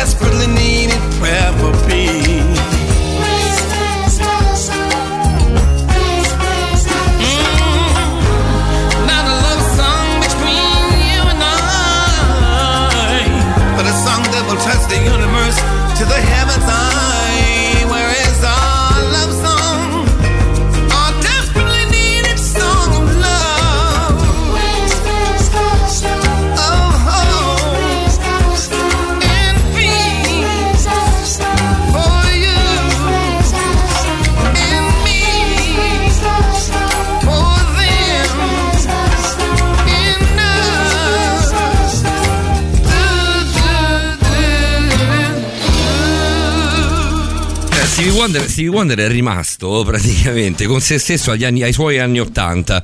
Io b- ci, ci sono stati pochi pezzi che ho detestato tanto. Quello di Galoni su tutti. Cioè Galoni su tutti, ci è capitato una volta sola. Ci No, io proprio detesto. Ci ascolta, è un fan di Borderline. Ciao Galoni, è stato Galoni. bello. eh, puoi Si anche. può puoi- altro, puoi- si può fare, poi altro, cioè, puoi, cattivi. puoi anche non cantare, puoi fare, puoi scrivere, magari scrivi alla grande, sei un bravissimo scrittore. Come siamo cattivi? Però non Adesso- devi cantare a di rock. Adesso Galoni smetterà di cantare e verrà a fare lo Mi speaker sa che era un fan di Borderline. Era un Eh, fan, Era un ma a fan. noi, a noi piace essere così, anche, anche- anche molto schietti, cara la mia Liliana Montereale. Ehm, dove eravamo rimasti? Ai messaggi, guarda, ci sono dei messaggi per te, quindi te li leggiamo così ci mettiamo in paro, come, come si suol dire, che poi magari la gente domani davvero ha un lavoro e va anche, e va anche a provare a dormire. No, non deve andare a dormire, No, deve niente. ascoltare tutta la puntata dedicata al crimine. Tanto, tanto poi le sei devono tornare a casa, quindi poi si riposano dopo, dai. Beh, detto da una nottambula, da una vampira praticamente. Ormai il, così. il mondo, come mi diceva mia mamma quando facevo, com- cominciavo a fare la notte in radio, diceva tu hai palesemente scambiato il giorno con la notte. Sì, a me lo diceva Esatto. anche prima di fare la lo diceva dalla Sì, prima media. prima, effettivamente, effettivamente, era molto prima. No, vabbè. Va bene, qualcuno ti dice, sempre Tony se non sbaglio, sì Tony, ti dice Redmond Camper, forse nella terza stagione si dice che aggiungeranno Ted Bundy. Ah, vedi. Scusami, non ho capito, non ho capito. Cosa dice Tony? Era Edmund Kemper, Il serial killer parlando di Mindhunter. Mindhunter. Forse nella, ter- Sì. nella terza stagione si dice che aggiungeranno Ted Bundy, quindi sono due le stagioni di Mindhunter fino sì, adesso, ora pensavo sì, fossero sono- molte di più. Pensavo fosse Allora, guarda, questi dettagli, questi dettagli non li conosco, però ti posso dire che loro, Douglas e Russell, loro cominciarono proprio con intervistando tutti i serial killer ehm, che erano reclusi negli- nei penitenziari del paese. Quindi loro fecero una raccolta inizialmente quantitativa di dati e poi dopo qualitativa, cioè nel senso che poi dopo iniziarono ad analizzare tutti questi dati e quindi iniziarono il primo metodo scientifico, però parliamo del 72, eh, quindi era, Bandi era già in piena attività, quindi era difficile anche, eh, anche a livello processuale è stato difficile comunque ehm, fare una categoria, insomma cioè, noi adesso lo vediamo con 30 anni, anzi 40, 40, ormai di, eh, esatto, 40 anni di, eh, di scienza, di scienza psicologica e di scienza anche giuridica, però in realtà all'epoca non era così semplice, eh. all'epoca giro- c'erano gli assassini. Ti giro, ti giriamo una proposta di eh, Andrea di Gothic che ti propone Richard Ramirez come prossimo argomento, Sì. come uno degli argomenti credo che fosse nella tua lista. Onestamente penso non, non lo considero un serial killer. Ti prego di non rispondere adesso Andrea, non per mancanza di rispetto nei confronti di Andrea, ma perché se apriamo il discorso Manson mentre stiamo su Ted Bundy andiamo ad aprire due, due- due bibbie enormi. Andrea ci perdonerà e se non ci perdonerà chi se ne frega dovrà Ci ascoltarci insulterà, comunque eh. per sentire poi nelle altre puntate sia di Richard eh, Ramirez che di di Charles Manson. Manson. Eh, con la domanda di Isabella invece torniamo eh, a Ted Bundy e andiamo anche nell'analisi di quelle che sono state le sue dichiarazioni. Eh, lei, la domanda è, ovviamente un pochino più generica, perché troviamo spesso affascinanti storie e personaggi maledetti come questo? Vedi anche la, la serial killer interpretata da Charlize Theron in Monster, fa l'esempio Dove Isabella. vince l'Oscar lei anche. Sì. Perché c'è questo fascino nei confronti del male? Che poi il fascino del male è anche il sottotitolo del film dove Zac Efron interpreta Sì, Ted Bundy. Bundy. Allora, è anche una cosa molto, diciamo così, artistica, no? molto sfruttata in letteratura, per esempio, anche una cosa molto romantica, quel certo romanticismo, quello più gotico forse, no? quello più noir, sì. oscuro, più noir, esattamente. Però in realtà c'è anche una spiegazione scientifica, in questo eh, Freud, che era un maestro, eh, lui aveva ehm, ipotizzato, in realtà aveva scoperto, si può dire, anzi certamente si può dire, che in realtà eh, la psiche umana obbedisce a due fondamentali pulsioni che sono l'eros e il thanatos, cioè la vita, non l'eros, eh, la scarica genitale del, del rapporto sessuale, ma l'eros in quanto libido, in quanto vita, no? Quindi c'erano l'eros e il thanatos, e quindi Sì. c'è la vita e la La morte. morte. Quindi tutta l'energia psichica è orientata sempre que- verso queste due pulsioni, viene tirata da una parte e tirata dall'altra, no? E quindi è normale che eh, la parte del Thanatos, quindi la morte, tutto ciò che è male, Jung la chiamava l'ombra, quindi tutto ciò che è oscuro e che fa parte di noi e, e a noi ci attira perché noi ce lo abbiamo, poi il serial killer lo mette in atto, noi invece riusciamo a sublimarlo, riusciamo a reprimerlo, eccetera, eccetera, però fa parte di ognuno di noi. Quindi Cioè, diciamo che il lo vediamo. 99,8%, 9% riesce a sublimarlo in qualche modo senza aver bisogno di uccidere tutti quelli che gli si parano davanti. Beh sì, grazie a Dio sì. Se no- cioè, Rimarchiamolo questo perché è una buona percentuale. Cioè, Nell'analizzare usciremo la mattina no, e, e ci spareremo gli uni con gli altri, magari anche solo per un semaforo rosso, invece assolutamente no, però rimane una certa attrazione, no? Nell'analizzare Eh, Ted Bundy, eh, grazie alla, alla scheda, a quanto prodotto e, e raccontato da Fabiana prima, eh, abbiamo visto come lui, come tantissimi altri eh, serial killer, ha iniziato ad esercitare, a dare sfogo alla sua violenza su degli animali, su dei piccoli animali. È questo insieme a- anche a una certa passione, una certa attrazione nei confronti del fuoco? E se non erro lessi una volta anche all'enuresi, cioè al fenomeno di fare la pipì a letto in età... mh, Come si chiama? Enuresi? Enuresi, quando i ragazzi in adolescenza eh, fanno ancora la pipì a letto. Sono tre caratteristiche distintive di, non dico dei serial killer. Io vorrei sapere di- quante radio nel mondo in quest- a quest'ora stanno parlando di enuresi. Probabilmente medicina 33. O loro e noi. Io volevo fare una domanda, te lo giuro Lilia. volevo arrivare ad un Scusa, punto. però l'enuresi mi ha fatto impazzire. Ah, quindi, Chiedo scusa. eh, eh, a- alla- questa cosa che fa mm, impazzire Paolo Di Vincenzo, eh, l'enuresi, ma anche il, ehm, la, la- la violenza verso gli animali e la passione quasi maniacale nei confronti del fuoco sono un po' i tre tratti distintivi di, menta- di- di- di personalità che possono poi diventare criminali? Guarda, assolutamente sì, ti dico di più, ti dico che eh, in realtà allora, sono indicatori predittivi, quindi sia la piromania, cioè quando uno si diverte ad accendere i fuochi, no? che poi in realtà noi lo vediamo spesso l'estate, perché ci sono, eh, visto quanti incendi accadono d'estate, che molti sono diciamo così strumentali, nel senso che Dolosi. magari sono origine dolosa. Dolosi sì, certamente però ehm, il movente non è il piacere e la gratificazione del piromane, ma è piuttosto no, l'interesse a farsi chiamare perché magari c'è l'agenzia di Canadair o cose del genere, no? E ci sta purtroppo Ah, anche questo aspetto.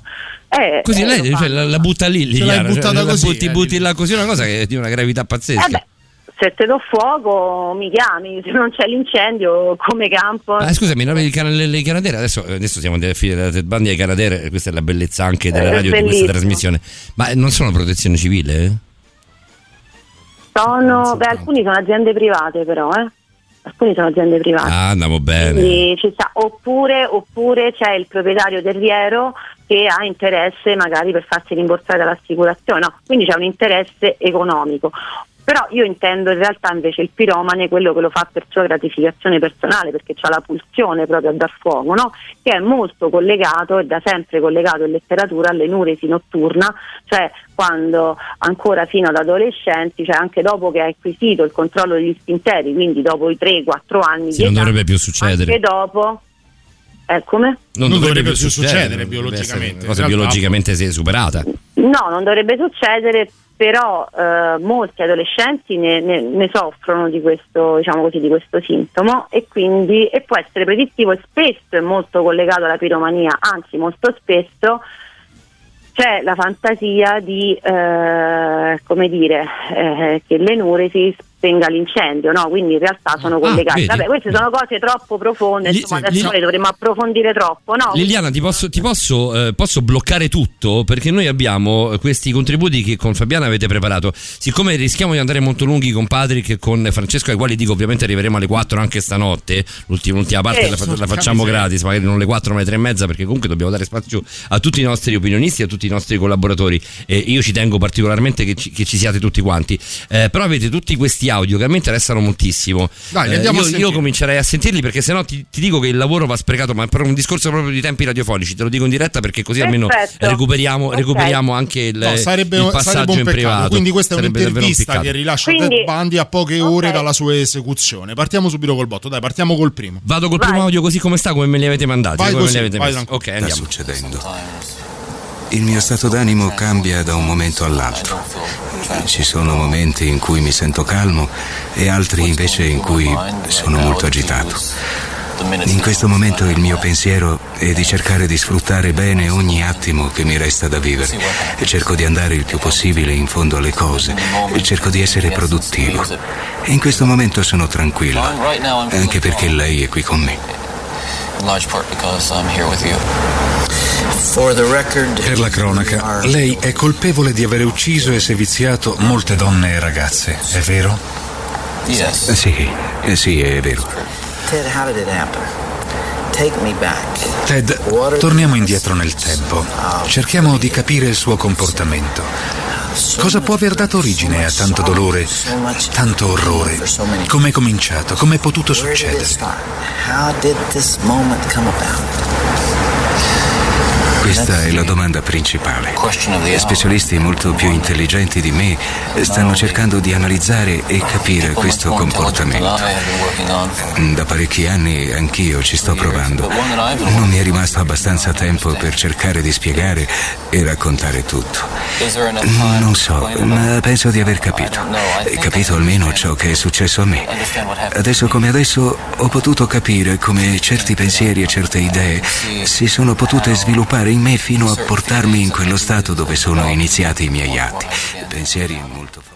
A parte il doppiaggio di, di Dario di Teleradio Stereo che è meraviglioso, è abbastanza inquietante la voce sotto, la voce in sottofondo, oltre a quello che ovviamente dice eh, Ted Bundy, è proprio inquietante la voce. È inquietante anche capire, a parer mio, Liliana, poi ti lascio la parola, Che ci spieghi bene la cosa, è importante capire come è cambiato Ted Bundy, cioè abbiamo tratteggiato una figura spocchiosa, arrogante, affascinante, piena di sé, una figura che fino all'ultimo ha negato il suo coinvolgimento negli omicidi che gli venivano imputati, adesso a poche ore dalla, dalla, da- da- dalla fatidica, dal fatitico momento della, della sua morte eh, è, è completamente mansueto, è completamente conscio de- di essere colpevole, lo dice quasi con, con naturalezza. Beh, c'è stata una sentenza. Riconosce anche, sì, ma lui anche alla sentenza si è sempre opposto. No, anche sì, nel sì, per, momento per in carità, però poi dopo prendi consapevolezza, immagino questo però chiediamo ovviamente di a Follett, ma anche dopo lui cercò di tirare in mezzo lo psicologo, il prete, per cercare in qualche modo di, di essere scagionato da questa cosa. Qui è un Ted Bundy completamente diverso.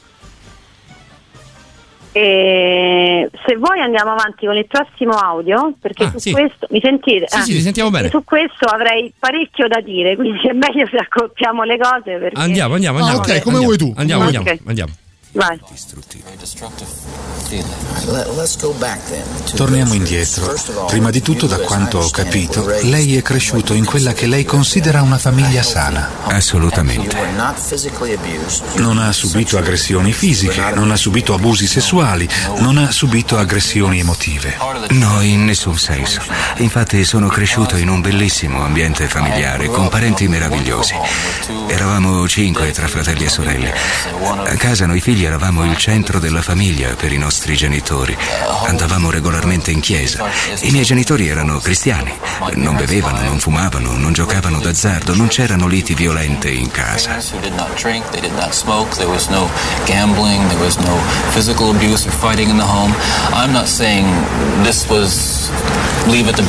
La perfezione, insomma. No, non penso che esista effettivamente. Però era una solida famiglia cristiana. E non si può... Spero che nessuno sceglierà una facile soluzione cercando di scusarmi, biasimando o accusando la mia famiglia di aver contribuito in qualche modo agli eventi, perché so perfettamente che non è vero. Vorrei cercare di spiegarle come è potuto succedere. Questo è il messaggio che desidero. Vai Lili. Eh, questa è un'intervista, questo è un documento molto prezioso perché noi non avremo sempre, quando parleremo dei serial killer, di volta in volta non avremo sempre la- questa opportunità. Però questo è un documento prezioso perché è la sua confessione all'indomani dell'esecuzione sulla sedia elettrica. Eh, lui lo rilascia all'inglese James Clayton Dobson, il dottor eh, Jim Dobson, che in realtà è un autore, psicologo e cristiano evangelico. Che significa cristiano evangelico? Significa, cioè, c'è un motivo per cui lui poi eh, in realtà eh, depositerà questa confessione, secondo eh, l'analisi diciamo un po' più accreditata. Innanzitutto, allora, lui dice che ehm, la sua famiglia era assolutamente una famiglia normale, una famiglia cristiana, una famiglia anche un po' inquietante, non bevevano, non non fumavano, andavano in chiesa, era abbastanza pure un po', no, un po' grottesca come cosa, però in realtà invece non è vero, perché in realtà eh, l'ambiente nella casa di Cowell, ricordatevi che il suo nome era Cowell, perché lui, come ben diceva Fabiano nella scheda introduttiva, Fabiano Onori, era, eh, lui era stato partorito dalla sua mamma nella, mh, diciamo, nella casa famiglia, nella casa di accoglienza e, e quindi aveva preso il nome della mamma, però in realtà non si sapeva di chi fosse figlio. Una delle ipotesi più accreditate, che però non è mai stata completamente comprovata, eh, però una delle ipotesi più accreditate è che in realtà lo spacciarono come fratello di questa mh, Eleanor, però in realtà lui era il figlio, ehm, sarebbe stato il frutto di un incesto fra la, la ragazza Eleanor che aveva appena 21 anni e il nonno e suo padre. Quindi sosta- oltretutto ehm, quindi lui era convinto per evitare lo scandalo, comunque parliamo degli anni 50, è normale insomma che ci fosse quell'ambiente in America. Per evitare lo scandalo eh, fecero passare il bambino come il fratellino e quindi i genitori lo adottarono sostanzialmente, i nonni lo adottarono e quindi lui crebbe con l'idea che i nonni erano i genitori e la mamma fu la sorella. Tra l'altro lui aveva un particolare disprezzo per questa sorella perché la considerava stupida, eh, inferiore e cose del genere. Ehm, in realtà, nonostante lui si sforzi di dire durante la confessione, che poi eh, magari in seguito analizzeremo con l'esperto del, del linguaggio non verbale, eh, per quanto lui si sforzi di dire che era una famiglia normale, in realtà noi sappiamo che il eh, nonno, cioè Samuel Cowell, aveva abusato non solo fisicamente di sua moglie e dei suoi figli, ma brutalizzava il cane, soffriva di allucinazioni, alle volte addirittura parlava da solo, lo, lo vedevano discutere con persone che non esistevano. Ma no? vista quella che poi è la stata moglie- la, la carriera della criminale di Ted Bundy, era per lui la normalità, magari. E non è una battuta in realtà. Lui, no? lui parla, lui parla di una famiglia, di aver avuto una famiglia normale perché lui aveva la visione di questo nella famiglia. No, nel io non senso- credo. No, non lo so, No, io, io non credo. Non credo neanche io, cioè se lo dice eh, Liliana, No, non ovviamente credo. la psicologa ha più valore, però non credo neanche io. Lui in qualche modo cerca di Di, scagionare di- di nascondersi. eh, Mm. la- il quadro della, della famiglia, come di accollarsi la cosa a lui. Eh, la mia impressione in realtà sia che lui rilascia questa intervista a questo psicologo autore cristiano evangelico e non a caso, poi lo vedremo nei prossimi contributi audio, non a caso lui attribuisce tutta la responsabilità alla pornografia. E se Mm. voi vedete il fatto che lui ripeta continuamente che andavano in chiesa che erano una famiglia cristiana perché guarda caso l'intervistatore era un eh, cristiano evangelico quindi eh, diciamo così possiamo dire eh, un ortodosso cioè non Sì, poi soprattutto del- uno che comunicava a quella comunità, di fatto. A quella com- esattamente. comunità. e che ovviamente era contrario alla pornografia, perché poi dopo vedremo nei passaggi successivi che lui attribuisce la causa, diciamo così, dei suoi mali alla pornografia. Andiamo, Eh, andiamo ovviamente direttamente, andiamo direttamente ai, ai passaggi successivi, Vai. altrimenti non, non- non- non ne veniamo fuori no, perché non alcuni sono lunghi e sono molto no, molto vai. interessanti. Andiamo. Da ragazzo, cioè attorno ai 12-13 anni, andando in giro nei negozi del quartiere, nei drugstore, ho scoperto le pubblicazioni pornografiche. Dottor Dobson, credo di averle già raccontato l'altra notte di come i giovani ragazzi esplorano i depositi di rifiuti lasciati dalla gente per le raccolte municipali della nettezza urbana.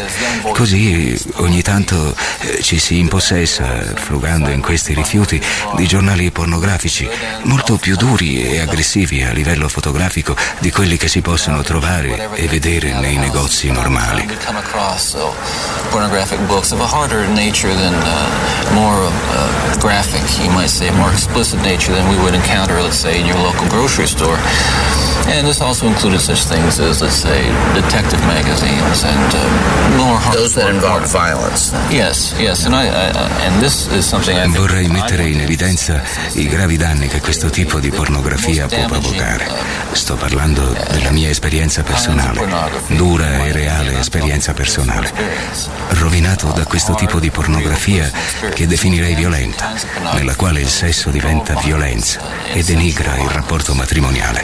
Quando si hanno solamente 12 anni questa influenza modifica il comportamento in senso negativo, difficile da descrivere. uh. Ci porti attraverso questo processo. Cosa passava nella sua mente a quell'epoca? Oh, ok, però prima di continuare vorrei precisare, perché è importante per me, che la gente creda in quello che dico. Non sto accusando la pornografia e non affermo che sia la ragione per la quale ho fatto ciò che ho fatto. Mi assumo la piena responsabilità delle mie azioni, di tutti i miei misfatti. La questione non è questa, ma di rendere attenti, di far notare e cercare di spiegare come questo tipo di pubblicazioni pornografiche può coinvolgere e ombreggiare il comportamento finale di una persona, di come la pornografia violenta mi ha coinvolto, ha preso possesso dei miei pensieri. All'inizio alimenta un certo tipo di processo. Il pensiero inconscio si sviluppa attorno a questa idea di concepire il sesso, poi l'idea si cristallizza, si trasforma in una seconda entità interiore. Beh, insomma, è abbastanza. È abbastanza non, non è proprio sibillino, mettiamola così. Sostanzialmente dà tutta la colpa alla pornografia, giusto? dà la, la colpa alla pornografia e poi il contributo successivo aggiunge anche l'alcol. Dunque noi sappiamo che Aspetta, allora aspetta, ci andiamo, facciamo una cosa, Eh, ci andiamo vai. subito così subito. recuperiamo anche un po' di tempo, dai, andiamo- così analizziamo tutto insieme. where you begin to wonder if, if maybe actually doing it will give you that which is beyond just reading about it or looking Quanto tempo è rimasto a questo punto prima di effettivamente passare ai fatti?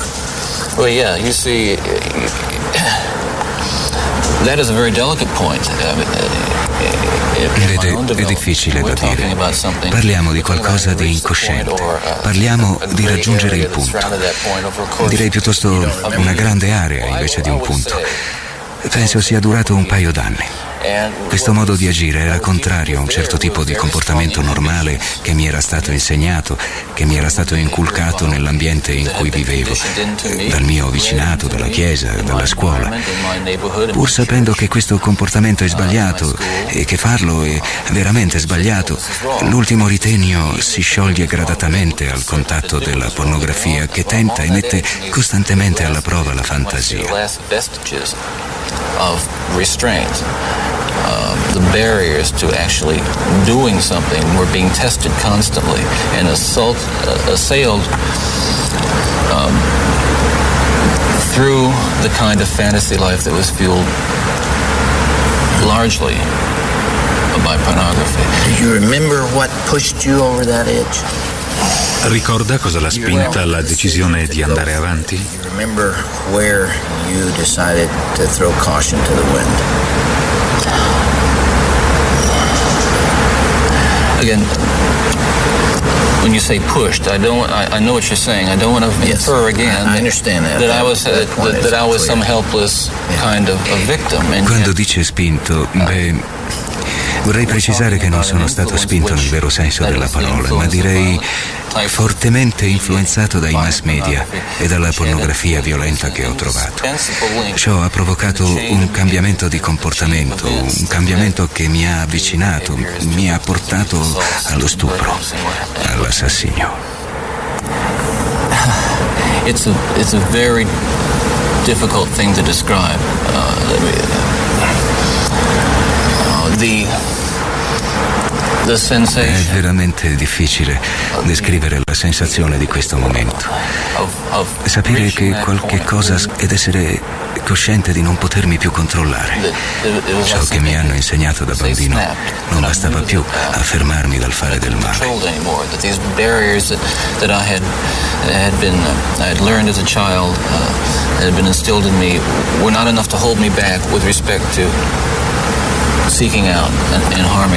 Quello che successivamente si potrebbe chiamare una frenesia, un parossismo, una frenesia sessuale? Yes, that's one way to describe it. A compulsion, a, a, a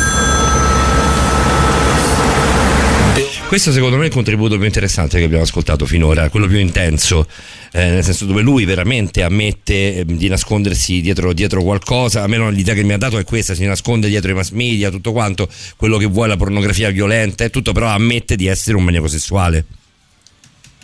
Guarda, riguardo alla confessione, l'attribuire la causa del suo comportamento alla pornografia principalmente, all'alcol secondariamente, costituisce una tipica proiezione su oggetti esterni, cioè è un'importante deresponsabilizzazione e sicuramente un banale, anche abbastanza grossolano, tentativo di manipolazione dell'opinione e Sì, dell'empatia. non, non- non mi sembra da a sentire dalle, dalle parole no, tradotte poi anche con il doppiatore che è molto intenso nel suo doppiaggio, mi piace molto questo doppiaggio, eh, Sì. perché è proprio una mia, una mia passione. Molto. Eh, non, non- non- non mi sembra questo grande manipolatore, non mi sembra questo grande, questo accattivante oratore, questo In realtà lo fa proprio, proprio perché non sembra esserlo, riesce a farlo proprio perché non sembra esserlo, o quantomeno tenta In di realtà farlo. lui non lo fa, in realtà lui non lo fa, in realtà lui lo è. Se tu vedi, lui ha eh, ehm, diciamo così, circuito tutte le sue vittime.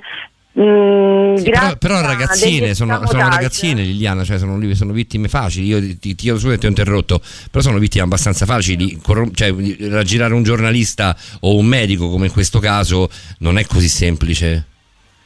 Ma addirittura, addirittura lo psichiatra che, eh, a proposito di questo che dici, lo psichiatra che lo valutò nel 1979, eh, Emanuel Tanai, che eh, citava anche Fabiana prima, Onori, eh, lui dice proprio così, dice, a parte vabbè, fa la sua diagnosi, eccetera, eccetera, no? però la cosa inquietante è che mm, dice che lo trattava come, eh, cioè non, eh, non si, mm, il signor Bandi era più coinvolto nell'impressionarmi con la sua genialità e il suo ingegno che nell'usare i servizi che gli erano stati organizzati da un esperto. Cioè lui non, non si rivolgeva a uno psichiatra, lui doveva affascinare, confabulare lo psichiatra, no? E quindi eh, di questo già era stato informato. Mi trattava, dice lui, proprio fa una dichiarazione, mi trattava il signor Bandi come se fossi un giornalista per la rivista Time, cioè lo doveva impressionare, capito? Perché questo era proprio tipico. Ma infatti l'analisi poi principale della psicologica, l'analisi ehm, criminologica della sua personalità, in realtà le- le- mh, allora, lui è stato visto da circa 90 esperti, quindi fra perizie, addirittura si sono creati dei, eh, dei gruppi di lavoro appositi per studiare il caso Ted Bundy negli anni, eh, non soltanto negli anni a venire ma anche successivamente. Cioè, non E soltanto prima ovviamente- dell'esecuzio- dell'esecuzione, ma anche dopo. Sì, sì, sì, no, anche dopo. Anche perché lui E- rilascia, rilascia qualcosa come 300 ore di interviste.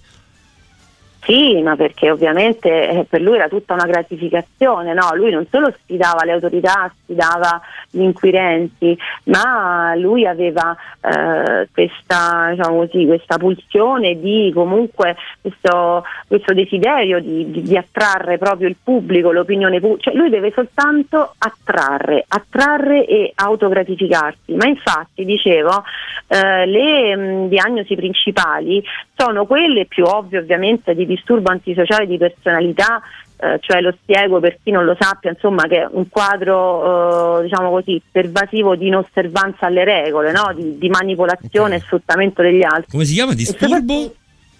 Antisociale, di Antisociale. personalità. In realtà la maggior parte dei criminali ce l'ha perché la base è quella di non riuscire ad adeguarsi alle regole, alle regole sociali, no? soprattutto alle, alle norme. Sì, alle norme, e di certo. psicopatia, e di psicopatia, che poi è uno dei disturbi, diciamo così, più indagati, più studiati, sia dalla letteratura che dalla scienza, che poi è stato tolto dal DSM4, poi è stato reintrodotto, insomma eh, c'ha una storia molto particolare la psicopatia, che però in realtà configura la eh, stragrande maggioranza dei serial killer che noi abbiamo e non solo, anche dei criminali diciamo così, che non arrivano ad essere serial killer.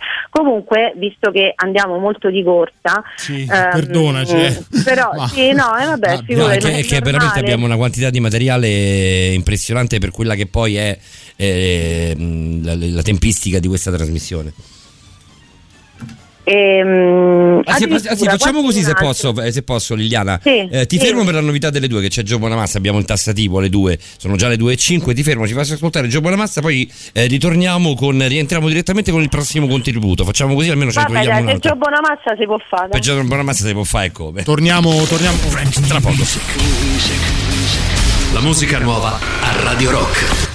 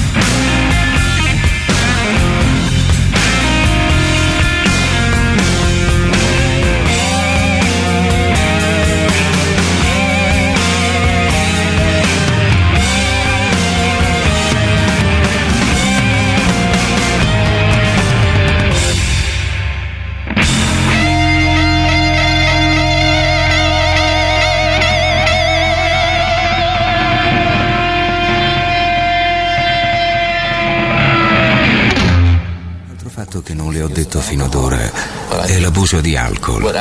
Penso che, in congiunzione con la mia attrazione verso la pornografia, l'alcol abbia influito sulla mia inibizione. Contemporaneamente, la frenesia provocata dalla pornografia ha fatto il resto.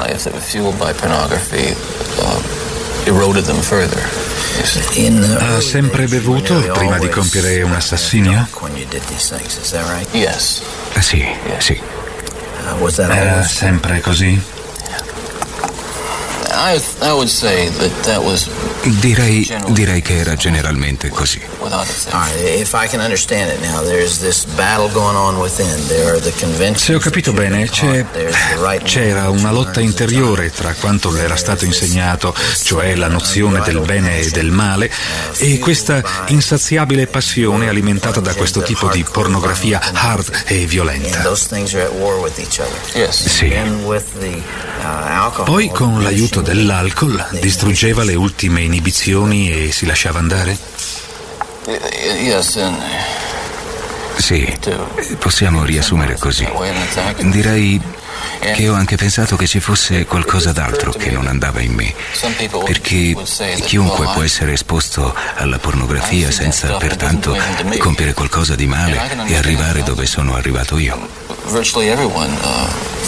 Can be exposed to so-called pornography, and while they're aroused to it to one degree or another, not go out. Questo è quello che dicevamo un po' prima no, con te, Liliana. L'alcol gioca un ruolo, un ruolo fondamentale in- in- nella testa di Ted Bundy.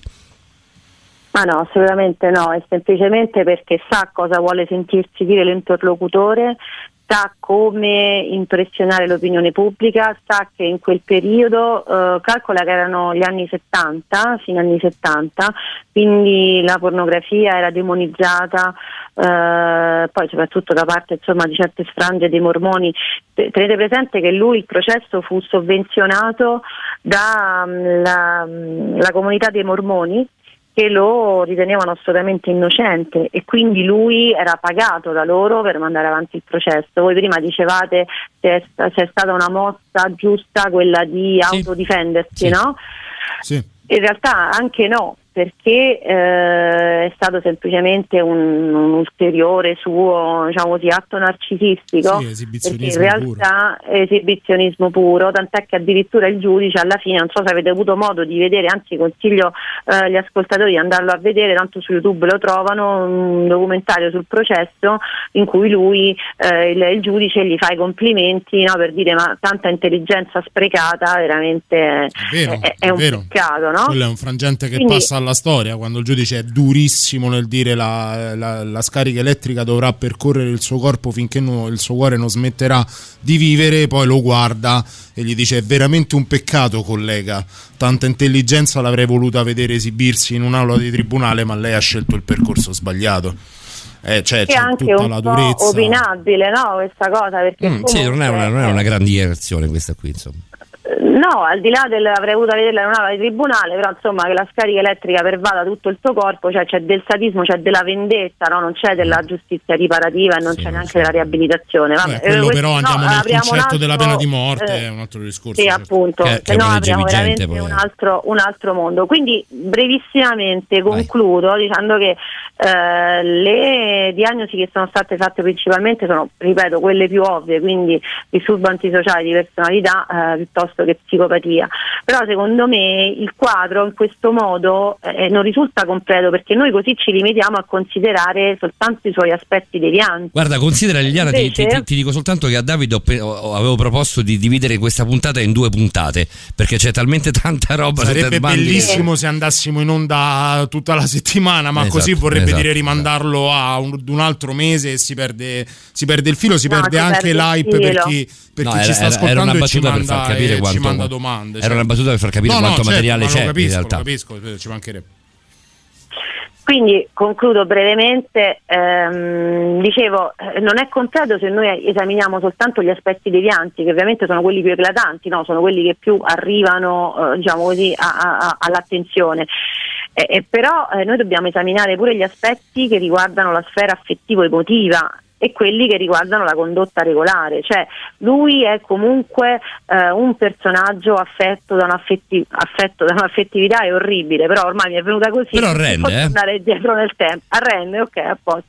Un'affettività vuota, immatura, dal punto, al punto che la prima fidanzatina, quella che probabilmente costituì il trauma dell'abbandono, no?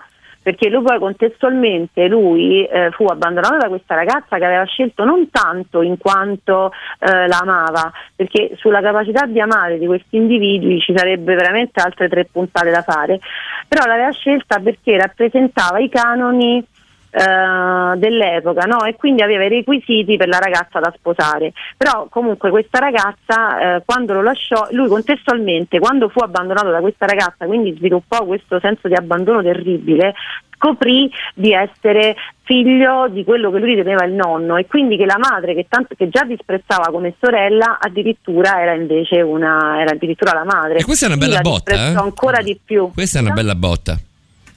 È una bella botta, una bella botta. Infatti mi ha fatto venire in mente live per Gem, no? lo dicevo anche prima fuori onda perché eh, Eddie Vedder racconta insomma che la mamma gli, gli, eh, gli disse il suo diciottesimo compleanno, gli disse vedi quello che chiami tuo padre, ecco quello non è tuo padre, che è esattamente quello che uno vuole sentirsi dire al suo diciottesimo compleanno. No? L'avevamo Quindi scalettata ai live, anche se abbiamo bruciato tantissime canzoni perché il materiale è talmente Sì. tanto e merita di essere analizzato, però ai live di Eddie Vedder eh, c'è in scaletta, magari dopo, dopo la passiamo.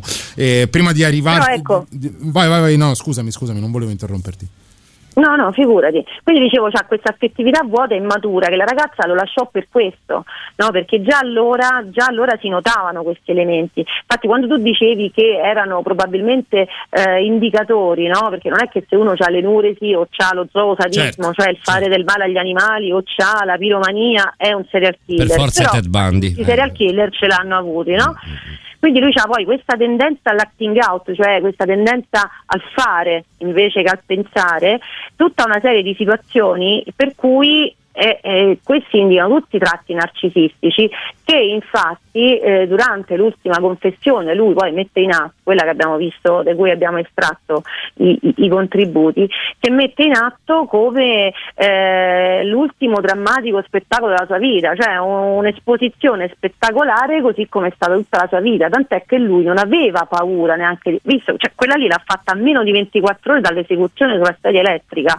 Se voi vedete il video, adesso gli ascoltatori hanno sentito solo l'audio, se voi vedete il video, eh, lui è, è agghiacciante per la sua calma, lucidità e per la sua anche serenità, no? Sì. Infatti poi parlerà anche del rimorso di queste cose qui, ma in realtà è soltanto l'ennesimo teatrino della sua vita. Analizzeremo, che- analizzeremo il, suo, il suo sguardo, il suo fare, proprio il suo Sì, comportamento poco, con, con Francesco Di Fante, esperto di linguaggio de- del corpo e analisi de- della, bo- eh, della menzogna. Prendo una delle varie domande, scusandomi con gli altri, perché ovviamente il tema, lo capite da soli, è veramente pregno e denso di, di considerazioni. E, e questa te la voglio fare perché è, è proprio sotto il punto di vista eh, psichiatrico e psicologico. Tu, in quanto psicologa e criminologa, puoi risponderci meglio di chiunque altro. Eh, Andrea ci scrive: Credo sia giusto che la figlia di Bandi, Rose, viva in anonimato e credo abbia anche cambiato il cognome. Sì, te lo confermo, l'ha cambiato anche se adesso si paleserà proprio come figlia di Ted Bundy perché collaborerà alla realizzazione di una serie sulla vita del padre.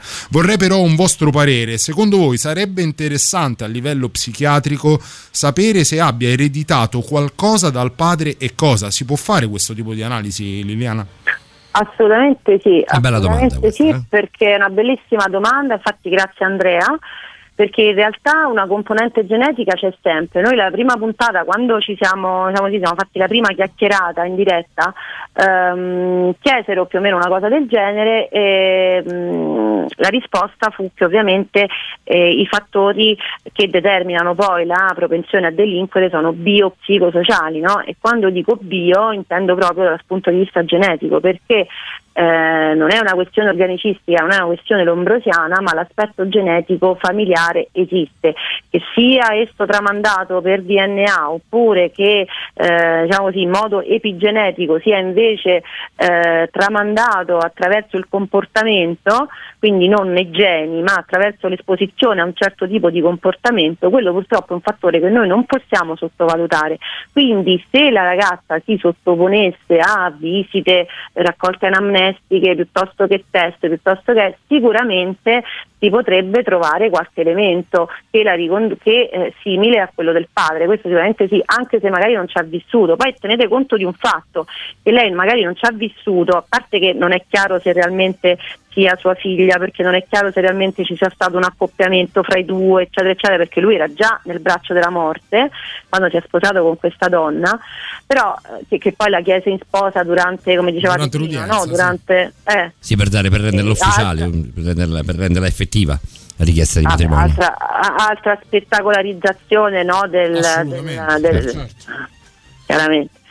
Però, eh, e quindi dicevo, no- non è chiaro se sia la figlia poi in realtà, però anche vivere eh, con, come riferimento, cioè anche se non ci sei cresciuta insieme, però sai che tuo padre è Ted Bundy e quindi tutta la vita il tuo riferimento maschile è quello lì, comunque che siano fattori genetici o che non siano fattori genetici, qualcosa rimane, qualcosa eh, viene fuori, soprattutto magari non diventerà una serial killer, sicuramente no, me lo auguro per lei e per l'umanità. Eh, però Beh, sicuramente magari, magari sarà se- un se- modello magari verrà anche seguita, no? In, particolar, in particolar modo sarà molto attenzionata prima di diventare una serial Questo- killer. Qualora dovesse eh, profilarsi poi la possibilità di diventare una serial killer, verrà eh, arginata e seguita. È, una- è un soggetto a rischio, tra virgolette.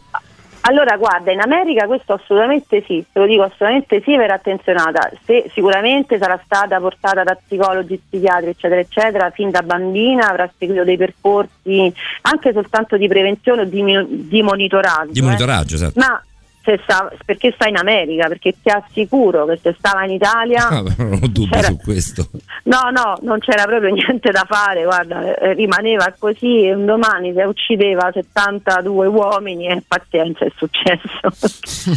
Liliana, io ti ringrazio, noi ti ringraziamo e ci scusiamo ancora una volta perché in qualche modo ti abbiamo messo fretta, ma il, il tuo contributo è stato eh, preziosissimo. e No, avete, fatto un siamo- lavoro, avete fatto un lavoro pazzesco, anche troppo pazzesco. Siamo veramente entrati nella, nella mente di Ted Bundy, grazie a te grazie a Fabiano Onori.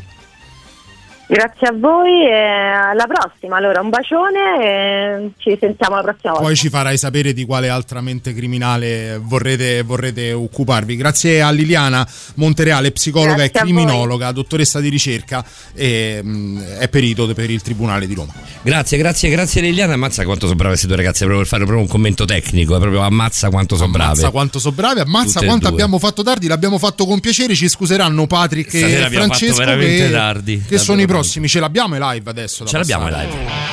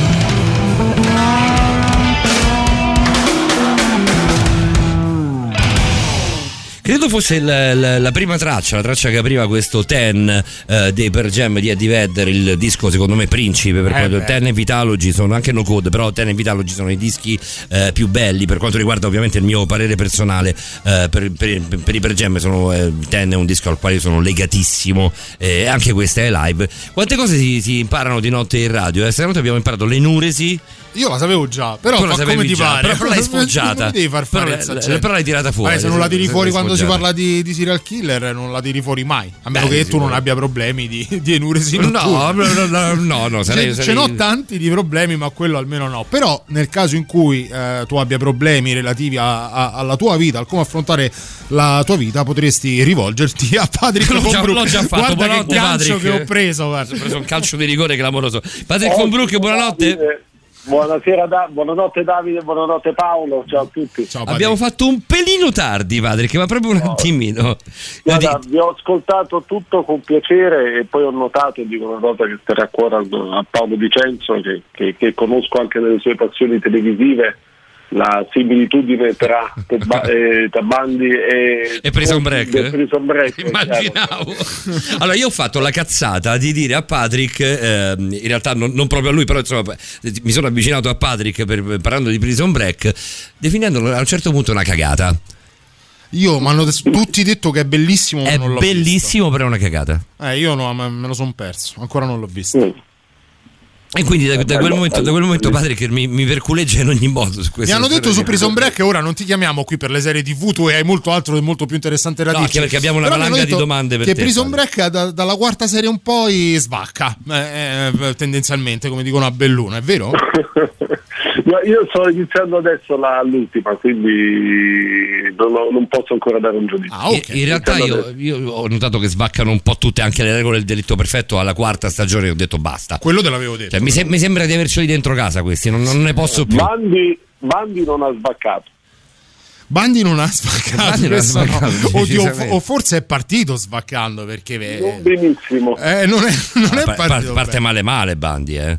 Con la storia della mamma, sorella, insomma, parte veramente male. Io però Patrick. pensa che- sì. No, vai, vai, vai, vai, dimmi, dimmi, tanto io ce l'ho, ce l'ho Io una segnato. cosa che ho notato, eh, cioè conoscevo comunque già la storia, l'intervista l'ho ascoltata già in settimana grazie, eh, grazie appunto alla nostra chat dove, dove c'era il video. la cosa pazzesca del comportamento di, di Bandi è che lui mette insieme due persone completamente diverse, cioè da un lato il lato eh, amabile, anche molto elegante, diciamo come persona, era un bell'uomo, cioè era Pacciani, adesso dico per dire al di là dei, dei- dei dubbi sul caso, ma eh, era una persona Che oggettivamente non è, un, non è Brad Pitt, insomma, Pacciani, su questo, su questo ci possiamo No, dire. no, eh, ecco. Lo possiamo dire. E, e se ci pensi esattamente, e, e quindi anche da un lato il suo carattere, mh, come possiamo dire, affabile e simpatico, dall'altro lato il suo carattere mostruoso, no? il suo lato terrificante, demonico, che se ci pensi ha la stessa identica dicotomia che ha la sua famiglia, perché la sua famiglia Eh, da un lato c'è una parte buona, dall'altro lato poi lui scopre un enorme inganno da parte di una persona di riferimento, una madre che prima si faceva passare come sorella e molto spesso in questa tipologia di comportamenti eh, diciamo ambigui, poco chiari eh, o addirittura palesemente falsi, poi dopo possono essere adottati come modello da chi li vive, chi li subisce anzi. Proprio questo alla mi, fine- mi veniva in mente di chiederti, no? È un mix che è detonazione pura, no? Tutto quello che gli accade, il pregresso, poi in una personalità del genere creano il mostro, perché poi di fatto di questo si tratta, di cui stiamo parlando questa sera. Ehm, quanto è evitabile eh, la possibilità di diventare un mostro alla Ted Bundy quando si parte da un background del genere? Cioè, voglio dire, è un dramma sicuramente molto forte, però non è che tutti diventano Ted Bundy. Beh, sono le prendendo chiavi? anche spunto dal messaggio di, di- di prima sulla figlia, il messaggio di Andrea che, di- che parlava appunto della figlia. Sì, sì, sì, Eh, no, la domanda si, si può allargare tranquillamente a tanti, a tanti soggetti. Ma sai, alla fine secondo me la- la- l'evitabilità, adesso sinceramente non mi ci avventurerei, cioè io personalmente, però posso dire una cosa, noi siamo comunque fortemente condizionati dai nostri modelli. Quindi la fine di Bandi è più probabile che se avesse vissuto con lui anche solo un po' di tempo o diciamo il più contatto possibile avuto con lui, è chiaro che noi lo assorbiamo ma eh, come per esempio che ne so, il mostro di Düsseldorf che è una vicenda della Germania degli anni 20-30 E il nostro Sì, l'omicida, l'omicida di bambini, di cui anche il film, Esatto. eh, il Eh, film M. Mostro di Düsseldorf. è stato plagiato da un vicino di casa che era uno che, che torturava eh, animali, esseri più deboli, poi l'ha instradato anche alle pratiche della masturbazione, eccetera, eccetera. Eh, noi quando abbiamo un modello tendiamo a seguirlo. E sicuramente i modelli che ha avuto eh, Bandi sono stati quantomeno dicotomici. E quindi eh, lì diciamo emergono delle cose, poi ci sono degli elementi della psiche che possono far scattare del- dei meccanismi. L'alcol può essere, perché lui dà la colpa all'alcol. Eh, io proprio, proprio- proprio sull'alcol volevo andare, proprio Mm. sull'alcol volevo andare, perché comunque è una, una sostanza, vuoi che non vuoi, una sostanza psicotropa eh, e comunque accende, no? ti altera fortemente, noi tutti abbiamo preso una sbronza eh, almeno una volta nella vita, ti accende comunque, ti altera davvero la percezione. Sì, e, e l'alcol poi se ci fate caso fa uscire un po' fuori non tanto il vino veritas, perché uno può dire anche cavolate quando sta ubriaco, ma fa comunque uscire l'indole. C'è la persona che diventa molto rabbiosa, c'è la persona che diventa più allegra, chi si mette a piangere. Io lo, lo vedo con chi, con chi lo consuma, consuma alcol eh, frequentemente, reagisce molto diversamente da chi lo, frequ- da chi lo- lo- lo- lo consuma ehm, non, non proprio tutte le sere, non proprio tutte le settimane. A livelli, a livelli importanti. C'è chi reagisce io vedo che chi lo, io ho degli amici che comunque ehm, bevono parecchio. Io non sono un grande bevitore a dirti la verità non amo molto, molto bene però ho degli amici che bevono parecchio e vedo che eh, l- l- io così con un occhio eh, critico a livello di amicizia e, e senza, senza aver studiato niente di questo vedo che comunque viene fuori molta rabbia. Eh, in alcuni sì, ma vedo anche alcuni che, che alla fine ci stanno tra virgolette bene o quantomeno anche diciamo sorrisi isterici, ma se uno beve tanto e lo fa anche costantemente è chiaro che ha un problema. Cioè, non, non- non ci, non ci giriamo torno, lo fai per soffocare l'ansia, la rabbia, lo stress, la paura di legare con gli altri, quindi lo usi come eh, eh, per avere rapporti con gli altri, ma se tu hai diciamo, una chiusura nei confronti degli altri nasce da una chiusura che ti è stata in qualche modo fatta subire da genitori probabilmente o da qualcuno lì vicino. Eh, questi sono elementi che poi Ricordo una, una bella definizione in un- nell'Alfred di, di- di- di Bruce Wayne, di James, un Alfred interpretato da James Caan, in cui lui offre, il, il- il- il maggiordomo di Bruce Wayne offre a Bruce Wayne del- dell'alcol eh, chiamandolo coraggio liquido. Eh, sì. Sì, ma tanti bevono per quello, le discoteche non è che si beve per il gusto di un gin tonic o di un gin lemon, si beve per, eh, spesso poi di pessima qualità, l'altro. per, per- per sconvolgersi fondamentalmente, per superare quelle, anzi sconvolgersi no, per superare quantomeno delle barriere di, di- di- di resistenza che magari ti impediscono di essere aperto come vorresti. Quando... Sono limiti caratteriali, cioè limiti caratteriali, fobie, paure, eh, ansia, eccetera. Quando un mental coach come te eh, trova un, un cliente, perché ho imparato che giustamente eh, Si preferisci chiamarli così, eh, trova un cliente che ha dei problemi con l'alcol e si rende conto che forse proprio lì è la chiave, al di là di consigliargli di smettere, di rivolgersi a magari strutture predisposte e quant'altro. Che tipo di lavoro fa sul cliente? Eh, la cosa più, più difficile con l'alcol ma anche con la droga, eh, questo riguarda anche le- gli, am- gli amici che uno può avere, ma adesso nella fattispecie professionale, eh, è far arrivare la presa di coscienza senza il giudizio. Cioè, non- la premessa è che nessun drogato, nessuna persona che esagera con l'alcol eh, non sa di farlo e se uno reagisce molto ma no io non è vero non faccio vuol dire che è vero Cioè, io dico adesso a Davide guarda Davide a te le palestre non piacciono e tu fai solo così perché devi celare un lato del carattere Davide si mette a ridere. Ma se io dico a Davide una cosa che è vera e lui si arrabbia reagendo male vuol dire che ho preso nel segno. Quella che in genere si confonde come per, per malosità, no? Eh, quando uno si arrabbia su una cosa che ci dicono vuol dire che ci ha preso perché se a me mi dice che sono un ladro mi metto a ridere Certo. se mi dice magari che sono permaloso ecco allora sì magari mi arrabbio un po' Allora, ti incazzi perché sei permaloso. Perché è vero, sì, sì, sì, uno deve riconoscere i propri limiti e quindi se una persona beve molto o ha degli eccessi e tutto quanto, uno deve cercare di far arrivare, ma in, in modo non giudicante, innanzitutto. Senza il E giudizio far capire- morale. E far capire che può succedere. Cioè che non è che una persona vale meno se abusa di alcol, se però l'abuso di alcol ti porta, però attenzione perché l'abuso di alcol ti può portare a fare delle cose per cui il tuo valore personale diminuisce o quantomeno ti può far perdere delle altre cose, anche perché sei stato bene anche senza, eccetera, eccetera, andiamoci a mettere un attimo il naso e anche con calma, senza giudizio, allora lì secondo me c'è un passo avanti. Adesso questo poco, Eh, poco c'entra con Ted Bundy e con, con la serata Mm. di, di adesso, però mi, mi- mi- mi viene in mente questa considerazione. Siamo tutti d'accordo che l'alcol è una droga potentissima? Sì.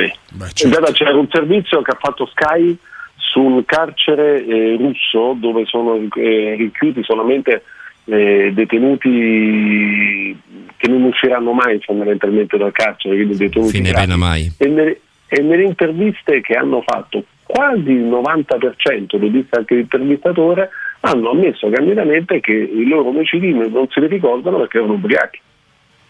Eh, mm, L'alcol è una cosa molto buona, ma è una cosa, eh, cioè il vino a me piace molto berlo e anche qualche tipo di rum, qualche superalcolico tipo di rum, ma è, è chiaro che se tu lo prendi tutti i giorni ti devasta il fisico, ti devasta il carattere, il comportamento e- ed è molto facile perché bere chiaramente eh, l'eroina è molto più complicata già da prendere, anche molto meno socialmente accettata. L'alcol Sì, è socialmente, sì. socialmente accettato e se uno addirittura da ragazzo Anche dei ragazzi molto giovani, no? È, molto la- è- è facile tenere molto ragazzini. è figo. Eh, certo, è certo. E quindi è, è un tema molto molto delicato l'alcol, è una droga potente da non sottovalutare. Eh, però Patrick, se, te- se uno, se, se un ragazzino reagisce, che ne so, strillando, prendendo a calci qualcosa o qualcuno, eh, reagisce molto male, molto violentemente, però qualcuno reagisce come Ted Bundy, almeno stando a quello che dice lui, perché poi quello che, che raccontava stasera nel lavoro straordinario che ha fatto Liliana, eh, stilando il profilo eh, caratteriale di, di Ted Bundy, non è effettivamente come dice lui, ma sta portando l'acqua al suo mulino. Mm, Perché uno, un soggetto su 1000, 2000, 5000, un milione eh, reagisce come Ted Bundy? L'abbiamo detto, eh, dal punto di vista psichiatrico è così, però non partiamo tutti uguali. Ma non, non c'è neanche se vogliamo una ricetta, ma dai, allora sul fatto che Bandi abbia dato la responsabilità all'alcol l'ha fatto chiaramente per tirare l'acqua al suo mulino, così come la pornografia. Come la pornografia. Come la sì. pornografia, Proprio lì sì. volevo Esatto. arrivare, sì. Noi siamo responsabili al 100% di- di- delle nostre azioni e di ciò che abbiamo e anche dei nostri errori. Il punto è che se io bevo tanto e eh, diciamo mi lascio andare o se leggo riviste pornografiche, il fatto poi di scegliere di far male ad una persona, violentare una donna, picchiarla o ancora peggio ucciderla è comunque una scelta. Sì, però poi, quando, quando iniziano a essere 38, eh, scusami padre che poi ti faccio Poi- venire subito, iniziano a essere 38 è, è- Esatto. è- è- è di più, nel senso è peggio, è veramente il male. Come ci si cura dall'appagamento che eh, deriva da un comportamento criminale, comunque deviato, disfunzionale? Come, come si può curare questa tendenza? Guarda, lì sinceramente andiamo oltre quelli che sono i miei ambiti. e- Sì, forse sì, lo so, è che ho mille domande e No, sfrutto no, comunque... sono d'accordo. Eh, eh, ecco, io lo, lo indirizzerei appunto come si cura, non so se c'è cura, non so se c'è neanche a volte voglia di farsi curare, perché poi non è sempre di pari passo i due elementi. Eh. Cioè non guarisci se non vuoi guarire? Eh, nella terapia sì, cioè, magari inizialmente ci può essere l'eritrosia, ma poi a volte ci sono persone che, che non intendono diciamo, affrontarla, non la prendono sul serio e alla fine non, non hanno successo. È un po' come lo smettere di fumare, la prima cosa è voler veramente smettere di fumare, se Esatto. no non ci e tu non mai. vuoi smettere, è la, la differenza proprio linguistica che c'è tra le parole scelgo e devo. Se io devo smettere di fumare, allora me lo impongo. Ecco perché io sono un buon fumatore, perché non ho mai avuto intenzione di smettere, mi è importato davvero il giusto di smettere, almeno, almeno quello io me lo devo tenere.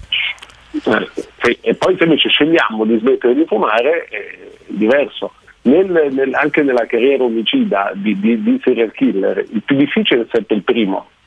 Gli altri invece hai capito che lo puoi fare, che la puoi fare franca e, e scegli di farlo. Cioè, arriva, arriva anche questo momento, Patrick, in cui si sfidano, come diceva prima Liliana, eh, si sfidano, si prendono di petto anche le forze dell'ordine. Comunque sei sempre un passo avanti per forza di cose perché sei tu l'ideatore del crimine. Eh, però arriva un momento in cui non c'è più forse l'appagamento di cui, diceva, di cui parlava prima con te Davide e devi ottenere un altro appagamento. Cioè, io faccio una cosa, un atto così orrendo e poi lascio delle tracce per poter sfidare le forze dell'ordine e far, far vedere che io sono più figo. Gli esseri umani vogliono tutti cinque cose, tutti, Davide, Paolo, io, eh, Fabiana, Liliana e, e tutti quelli che ci ascoltano. E sono la salute nostra di chi ci sta vicino, il- delle relazioni soddisfacenti, il benessere eh, e il, il piacere, chiaramente, per cose, e poi c'è il riconoscimento personale. Il riconoscimento personale è qualcosa che noi possiamo dare a noi stessi, nel caso di Bandi l'omicidio che ti dà il tuo piacere e quindi eh, ti riconosci anche la bravura di averlo fatto, ma anche il riconoscimento personale di essere tu bravo a, A progettare in questo caso le forze dell'ordine. Il riconoscimento personale è quello su cui sono caduti i dittatori, su cui sono caduti i più grandi criminali. Vero. C'è chi parlando di criminologia alla voce il più grosso criminale della storia cita Hitler. Beh, perché Che poi- effettivamente è così. Sì, però tecnicamente non è annoverato tra i serial killer, però se vai a vedere tantissimi serial killer si hanno Hitler eh, tra virgolette come mentore, come riferimento. Eh, Hitler ha creato una cosa legale, Hitler ha certo. vinto l'elezione e ha creato un sistema basato sull'omicidio e la violenza. Eh, ma possiamo citare anche tanti altri paesi e questi si abbinavano ad un fortissimo culto della personalità, eh, in questo caso di Hitler, ma Eh, possiamo Pinochet, citare possiamo dalla- dire Franco, Pinochet, Eh, eh, sì, Corea Mussolini, Mussolini Nord, meno, la Corea, l'attuale Corea, insomma.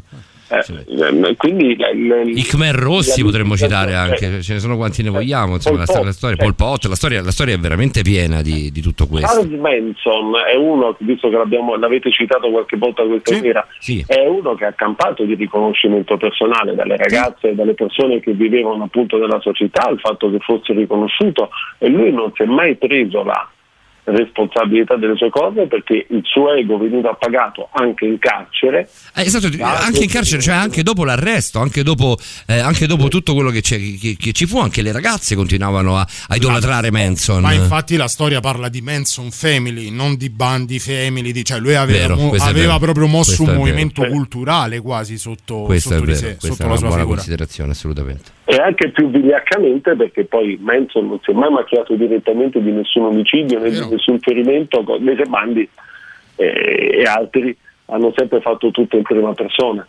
Comunque sono anche lì, vedi, lì, sono le abitudini che noi, che- su cui punto sempre, le abitudini comportamentali unite, unite appunto al riconoscimento personale che ti portano poi a perseverare nelle cose. Noi siamo sempre poco pronti al cambiamento perché noi il primo cambiamento che abbiamo avuto nella vita è stato un disastro quasi per tutti, ovvero il parto, e quindi provare a fare una cosa nuova eh, ci mette sempre un po' di paura. Ma nel momento in cui la sperimentiamo, ci piace e riusciamo anche, magari se è una cosa illegale, immorale, a non pagarne le conseguenze. Oh. Cioè, o a rimandarne il pagamento. in Entriamo in una sfera psicologica quasi, scelta, eh. quasi di analisi medica, se vogliamo. libero Quindi arbitrio anche. Voglio, voglio semplicemente la tua opinione al di là della- de- de- dell'aspetto professionale.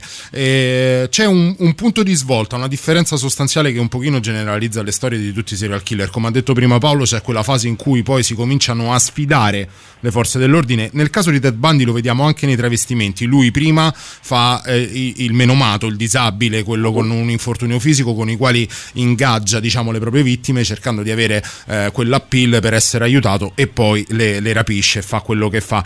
Subito dopo comincia a travestirsi da poliziotto, come diceva giustamente Paolo, quale mossa più eclatante in segno di sfida delle Eh sì. autorità, no? Eh sì. E lo rivediamo poi anche in quella che è la vicenda processuale, c'è una scena molto importante dove lui nel, nel difendersi punta con il dito nei confronti del giudice e il giudice gli dice "No- non, mi dito, non mi punti il dito addosso, non punti il dito da questa quasi non lo ascolta più, gli ripete solo questa frase finché lui non gira il dito verso il resto dell'aula. Quindi questo segno di sfida. E poi ci sono quei serial killer che invece arrivano ad un certo punto che vogliono farsi prendere a tutti i costi. Ora, al di là che probabilmente un'analisi psicologica sarebbe più corretta farla, ma se- Mm. secondo te perché c'è queste, queste due? Cioè, è da una parte una cosa patologica e dall'altra una cosa totalmente esibizionistica o c'è dell'altro? Ci sono tutte e due, ci, sono tutte le persone, poi sono diverse, per esempio da Ted Kaczynski, una bomber che eh, lui sfidava apertamente eh, le forze, si dice che si voleva far scoprire, secondo me no, solo che poi alla fine...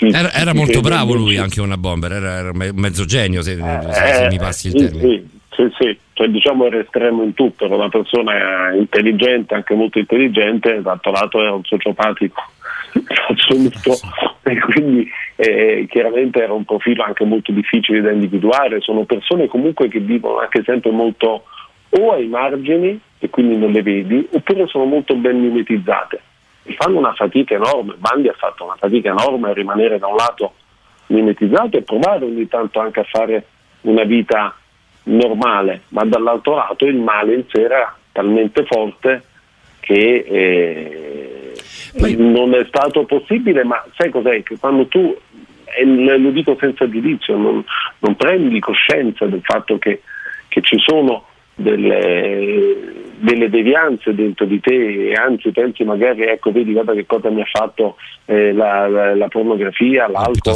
la religione, la strega, il malocchio, la, la- la sapo- eh, saponificatrice di Correggio ma era convinta che le avessero fatto il malocchio e che dovesse farlo quindi è, è molto difficile Non, non- non c'è niente, non c'è niente di esoterico nella storia di Ted Bundy, non c'è niente di, di- di- di- di legato alla religione, non c'è niente. Cioè, semplicemente quest- questa personalità così, così pazzesca, così. eh, adesso non, non- ce l'avrei l'aggettivo giusto perché ne abbiamo parlato per tre ore, quindi ne abbiamo usati così tanti che ne potrei pescare uno a caso. Non c'è niente di, trascendentale, soltanto un uomo eh, che si ritrova, che si ritrova questa, questa- questa enorme cattiveria e violenza in mano e la mette la sfoga eh, prendendo a sprangate le donne, sassate, stuprandole, violentandole, rapendo, rapendo una bambina, rapendone un'altra e poi un'altra ancora. Sì, ma atti di necrofilia. Atti di cioè, necrofilia, mutilazione, insomma, eh, non, non c'è niente di l'esoterismo che potrebbe giustificare, no? tra, tra mille virgolette, potrebbe giustificare un Charles Manson. In Ted Bundy non Ma c'è. Come la droga e i soldi, no? Eh, alla fine, se- o l'alcol che abbiamo citato prima. Eh, se tu lo provi una volta, ok, è molto bello e interessante, poi ne vuoi sempre di più. Eh, e quindi devi combinare da un lato la, la tua brama di ottenere sempre di più dal, dal fatto di, di- di provare piacere. È come il sesso, la prima volta che abbiamo fatto sesso non è che abbiamo detto ok va bene basta così, no, No, vogliamo- vogliamo- Beh, dipende da chi lo fa, caso- dipende con chi lo fai, eh. anche questo è vero. Ecco, la mia prima non fu proprio eccezionale, ma eh, la- Neanche la mia, però non ho mai pensato di non dargli una seconda chance. Pensa che la prima, sesso in generale. la prima di eh, Cal non Cabrina alla ancora deve avvenire. Quando avverrà la sua prima con me, caro, No, però ti posso dire, non lo dico scherzando, che io la prima volta manco me ne sono accorto quasi, per cui figurati. Eh, pensa con chissà con chi l'hai fatto perché, È stato un trauma, credo. perché parli di te come una persona cioè, insomma, di, di un normodotato quantomeno Sì, sì, sì, Eh, sì, quindi, no, eh, insomma, bisogna anche vedere anche con chi vai a letto la prima volta l'alcol dà e l'alcol toglie. Sì, no, forse ero troppo No, eccessivamente era- giovane per, per godermela come avrei dovuto. Ma questa è un'altra È storia. uomo che di magari- mondo, è uomo di mondo. Che No, magari non, non- non interessa.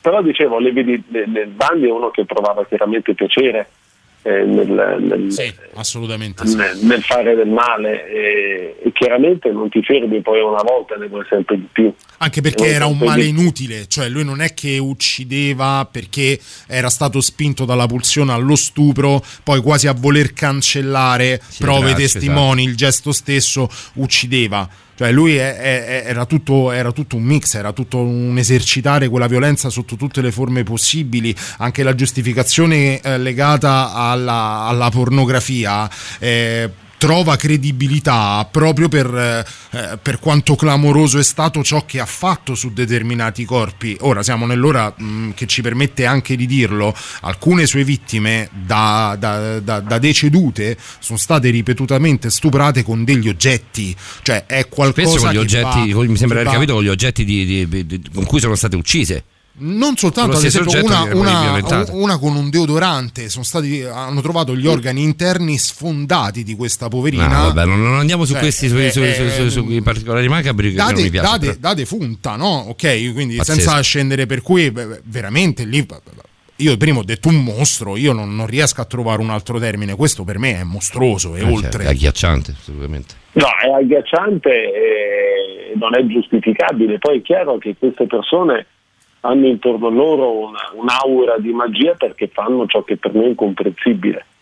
Che magari ognuno di noi può aver avuto nella volta nella testa, mannaggia io questo lo ammazzerei, ma rimane una frase e ci fa paura anche solo. Ma infatti è una frase che non va detta.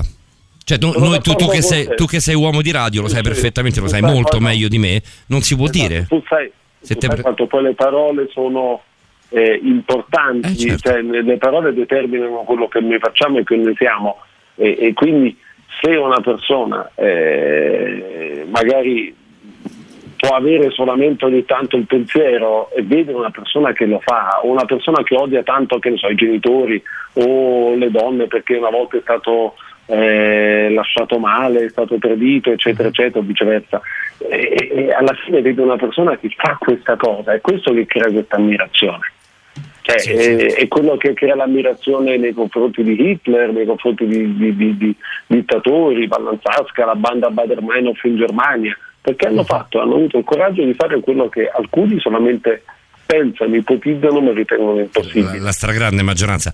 Patrick, eh, sono le 2.54, noi abbiamo- dobbiamo ancora chiamare di Fante. Pensa come siamo Io andati vi- lunghi con i e io vi tempi. devo salutare Questa sera dobbiamo, dobbiamo, oltre che ringraziarvi come sempre, anche chiedere a tutti quanti voi scusa, siete veramente impagabili, ci siamo allargati, No, stati però stiamo archiviando il capitolo Ted Bundy che come ben sai, come ha detto giustamente Paolo, essendo uomo di radio è veramente un capitolo enorme, si potrebbe fare una stagione soltanto su, su di lui Ma probabilmente. lo, lo dicevo prima a Patrick, dicevo eh, così Ted Bundy se lo siamo levato dalle palle per dire- perché è, pro- è proprio troppa roba. Cioè, c'è veramente, Eh da no, diventare, c'è però- veramente da diventare matti, però è molto interessante, ovviamente. Ero orgoglioso prima ascoltando la trasmissione che di, di intervenire in questa trasmissione, quindi vi faccio anche i complimenti per Eh, vabbè. Patrick, Eh, sei e a troppo te, carino. alle ragazze, a Liliana, a Fabiana in particolare perché ci conosciamo, non, non per altro, Vero. Ma eh, sono stato oggi molto orgoglioso anche di sentirla, quindi eh, è bello. E quindi grazie due volte, anche per Fabiana, mettiamola così, grazie Noi- davvero. guarda, ti Paolo. posso però anticipare una cosa, Patrick, che domenica prossima, il primo di novembre, che faremo, faremo lo, lo- lo speciale, lo speciale su Halloween con Stefano Cavalieri, quindi ci- abbiamo switchato gli argomenti, faremo lo speciale sul paranormale. Ti chiamo presto. Ti chiamo io all'una e un quarto ti chiamo. Dico, qua Io non mi dico, allargherei eh, se fossi in Paolo a far promesse. Esatto, però... una promessa, no, però io voglio, voglio stare di più al telefono anche con Patrick. Se lo chiamo alle 2.40 è ovvio. fatto una bella mezz'oretta, quindi... Sì, sì, sì, sì, sì. Guarda, per te abbiamo anche. abbiamo- siamo andati oltre. Io chiedo, anzi, scusa con te in diretta eh, al nostro- alla nostra direzione artistica perché siamo andati oltre con, con la novità che si è accavallata. Adesso tra i Soen eh, e la prossima novità chiamiamo di Fante, così ci accavalliamo anche con la prossima. grazie, Patrick Von Brook. Buonanotte, grazie Ciao. ancora. Buonanotte, Patrick. grazie Ciao Paolo, davvero ciao di cuore. Ciao, ciao, ciao, ciao. Andiamo di corsissima, Davide. Pa- La novità delle due e mezza, alle 2.56 la Non si- mettiamo. non- abbiamo fatto dovresti veramente- evitare di dirlo. Perché No, lo dico perché io sono onesto, sono pulito, lo sai. Sì, vabbè, il ma più tanto non si possibile. può tanto nascondere una non- cosa non del si può nascondere una cosa del genere in diretta. Ci siamo allungati tanto, l'argomento è quello che è. Non ce ne voglia il nostro direttore Emilio Pappagallo, che salutiamo e ringraziamo sempre per lo spazio che ci, che ci regala e ci dà. Eh, abbiamo cercato di tenere la, la trasmissione nelle redini dei tempi, ma è impossibile. Stiamo È provando veramente- in tutti i modi, chiediamo scusa ai soldi. io, io sfido tutti i miei colleghi, tutti i nostri colleghi di qualsiasi radio, di qualsiasi emittente radiofonica a fare una puntata su Ted Band in tre ore con i tassativi a stare all'interno dei tempi e chiudere Forse una puntata del genere. che Ci fanno fare borderline a quest'ora. Forse perché per magari questo- un pochino possiamo andare oltre. Però un pochino. Ed è per questo che verremo licenziati. Intanto i Soen. Brand new music. La musica nuova a Radio Rock.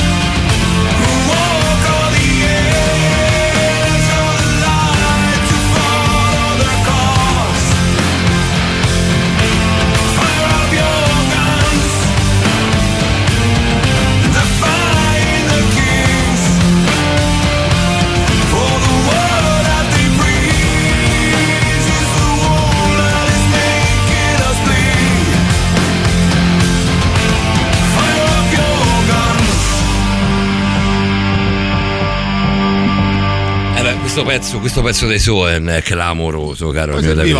Un pezzo breve, sì, un pezzo, un pezzo in una puntata dove non stiamo ri- rincorrendo per nulla i secondi. Tra poco Francesco Di Fante, ma prima la novità su Radio Rock.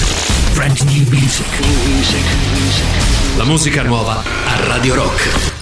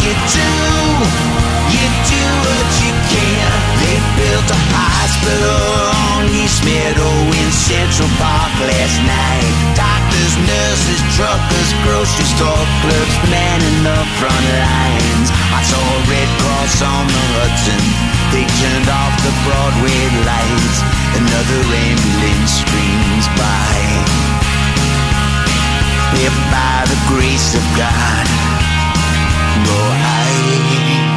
Although I'll keep my social distance, what this world needs is a hug. Until we find the vaccination, there's no substitute for love.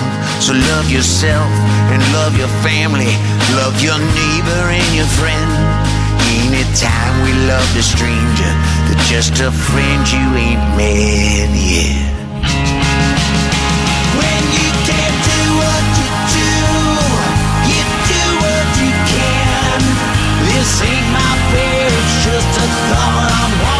Wanting to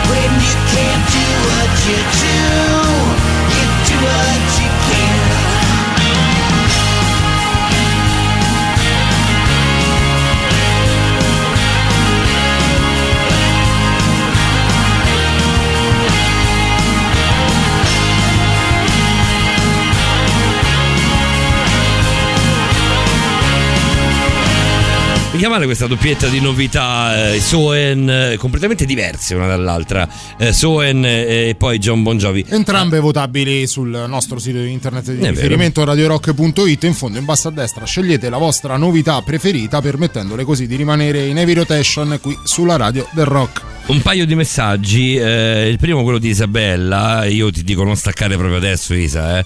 io vi voglio bene ma stacco, svegli alle 6. Non ci interessa, adesso si fa tutta una tirata No, soprattutto perché con noi c'è Francesco Di Fanta, l'esperto del linguaggio del corpo e del linguaggio non verbale. Buonanotte Francesco. Buonanotte Paolo, buonanotte Davide, buonanotte a tutti gli ascoltatori. Hai fatto colazione di Fant? Perché ti sei appena sì, svegliato, già. immagino. Eh, eh, que- questa è l'ora in cui fai colazione con cornetto e birra perché non Eh sai sì, è se è vero, è finita vero. la giornata o per iniziare. Non è né c'è carne né pesce, né bosco né riviera. Quel come che va tanto a Miami. Il pagliaffiero che a Miami va alla grandissima di Fant. Però come diciamo altre volte, per noi è un'ora qualunque, quindi Sì, siamo- siamo assolutamente. Noi i problemi ce li abbiamo alle no. 10 di mattina. poi. Alle 10 del mattino è, già pe- è peggio, effettivamente. Tu come sei messo la mattina, Fra?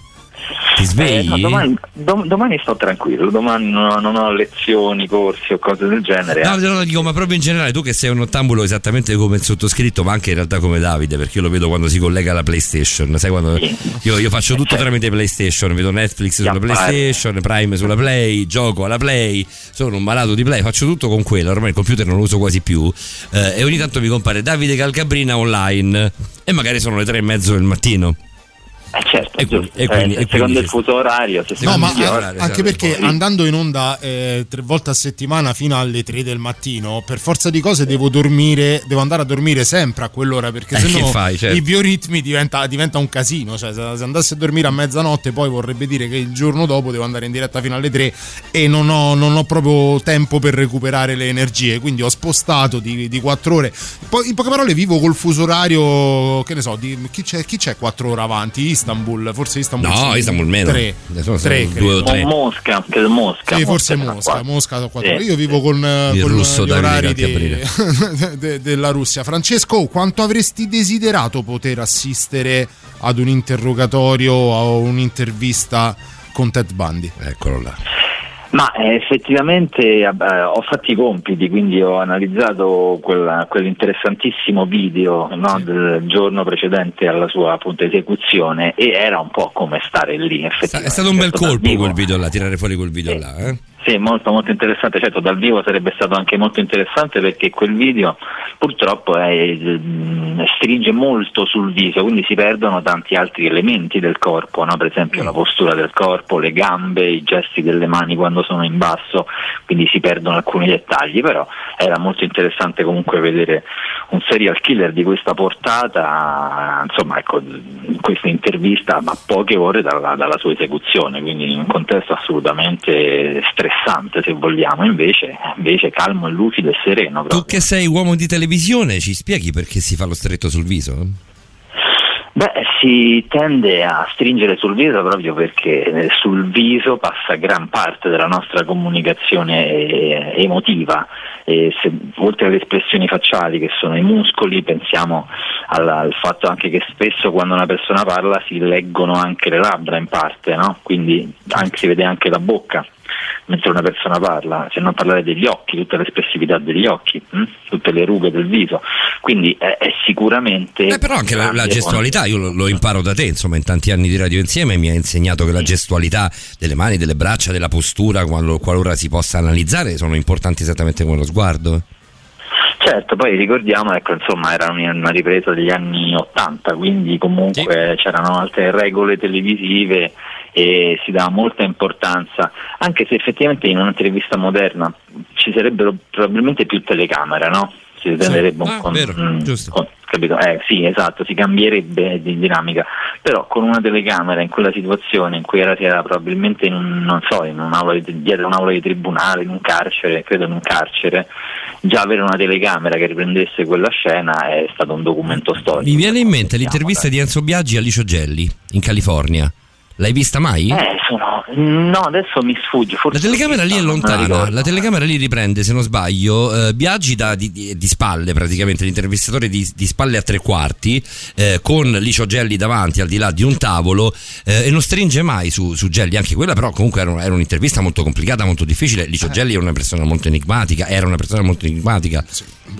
Eh, sono, sono regie differenti, sem- semplicemente tutto qui. Sì, sono, re- sono leggi differenti, poi ecco, per un esperto essere lì dal vivo sarebbe ancora meglio, Mm. oppure avere la possibilità di, di avere più, più campi, ecco, allargare o stringere a seconda dell'esigenza. Cosa che adesso è più, è più facile, più possibile. Sì, sì, sì, decisamente, decisamente. Comunque quell'intervista bellissima e fantastiche anche le, le esperte e, e Patrick come sempre puntuale ne- ne- insomma, nelle, sue, nelle sue osservazioni, quindi è stata una serata davvero interessantissima. Ci stiamo dicendo che siamo una bella squadra. Poi io, poi io con Patrick ho questo vizio che mi allargo perché eh, eh, Patrick, quando ho conosciuto Patrick di persona, eh, gli ho detto: Ma io già ti conoscevo perché io ascoltavo Patrick fare radio da anni. Per cui a volte, per la considerazione che ho di lui, eh, tendo a fargli domande che mi rendo conto vanno anche fuori dalla sua sfera personale, ma fondamentalmente perché voglio la sua opinione, mi interessa avere la sua opinione. E forse questo rischio lo corro anche con te. Per cui, cercando di non fare magari lo stesso errore, vado proprio sul viso di Ted Bundy. Ti sembrava un uomo a neanche 24 ore dalla sua esecuzione, un uomo che avesse fatto i conti con i suoi demoni? Ormai li avesse accettati?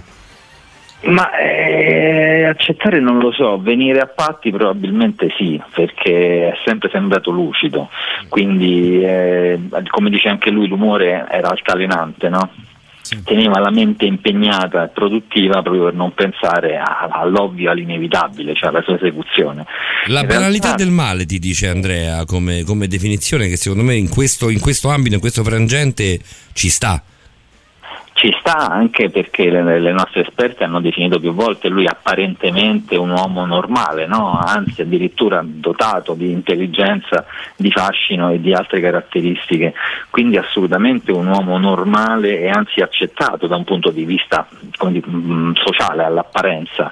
Eppure ecco, il male è in ognuno di noi, come diceva anche la, la nostra psicologa, e effettivamente noi abbiamo un lato scuro, un lato chiaro, no? al di là di come diceva Jung, l'oscurità, e dobbiamo imparare a gestirla. A proposito proprio di Ted Bundy, non l'abbiamo analizzato, ma per, per ovvi motivi di tempi, perché è talmente tanta roba che veramente eh, sarebbe stato proprio impossibile. Non abbiamo analizzato la carriera politica.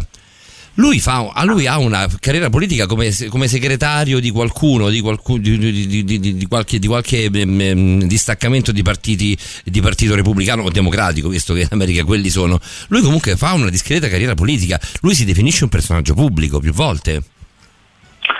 Beh, eh, questi appunto quel caratteri- la caratteristica dell'alta intelligenza Eh, è una caratteristica di diversi criminali e, e viene riversata ovviamente in altri ambiti perché l'intelligenza è trasversale, no? Sì, eh, assolutamente, certo. È chiaro che sei abile in diversi aspetti se sai applicare l'intelligenza che poi eh, ricordiamo noi abbiamo intelligenze multiple come numerosi autori eh, ci confermano, quindi non c'è solo l'intelligenza logico-analitica, c'è la spaziale, la musicale, la corporea, quindi abbiamo tante nostre intelligenze che si adattano all'ambiente. Sono più o meno sviluppate, ovviamente.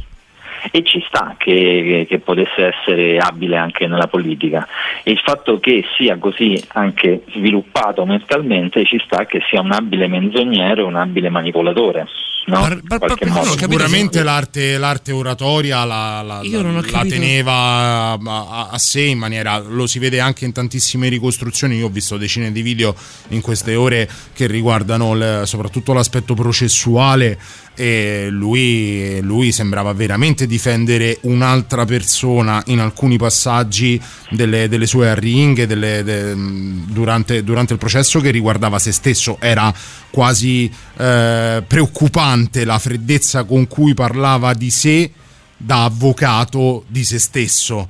E quindi mh, saper parlare così, avere quel tipo di eloquio, avere questa capacità di scindere, eh, poteva sicuramente fargli, fargli, ehm, fargli gioco anche in altre, in altre carriere. E poi è quella cosa che gli riconosce anche il giudice, no? quando alla fine gli dice è veramente un peccato vedere tanto talento, un'intelligenza così brillante, eh, sprecata, eh, sprecata per, per un percorso così sbagliato. Avrei voluto vederla misurarsi eh, in quest'aula per, per altri motivi. Stiamo parlando di un fuoriclasse?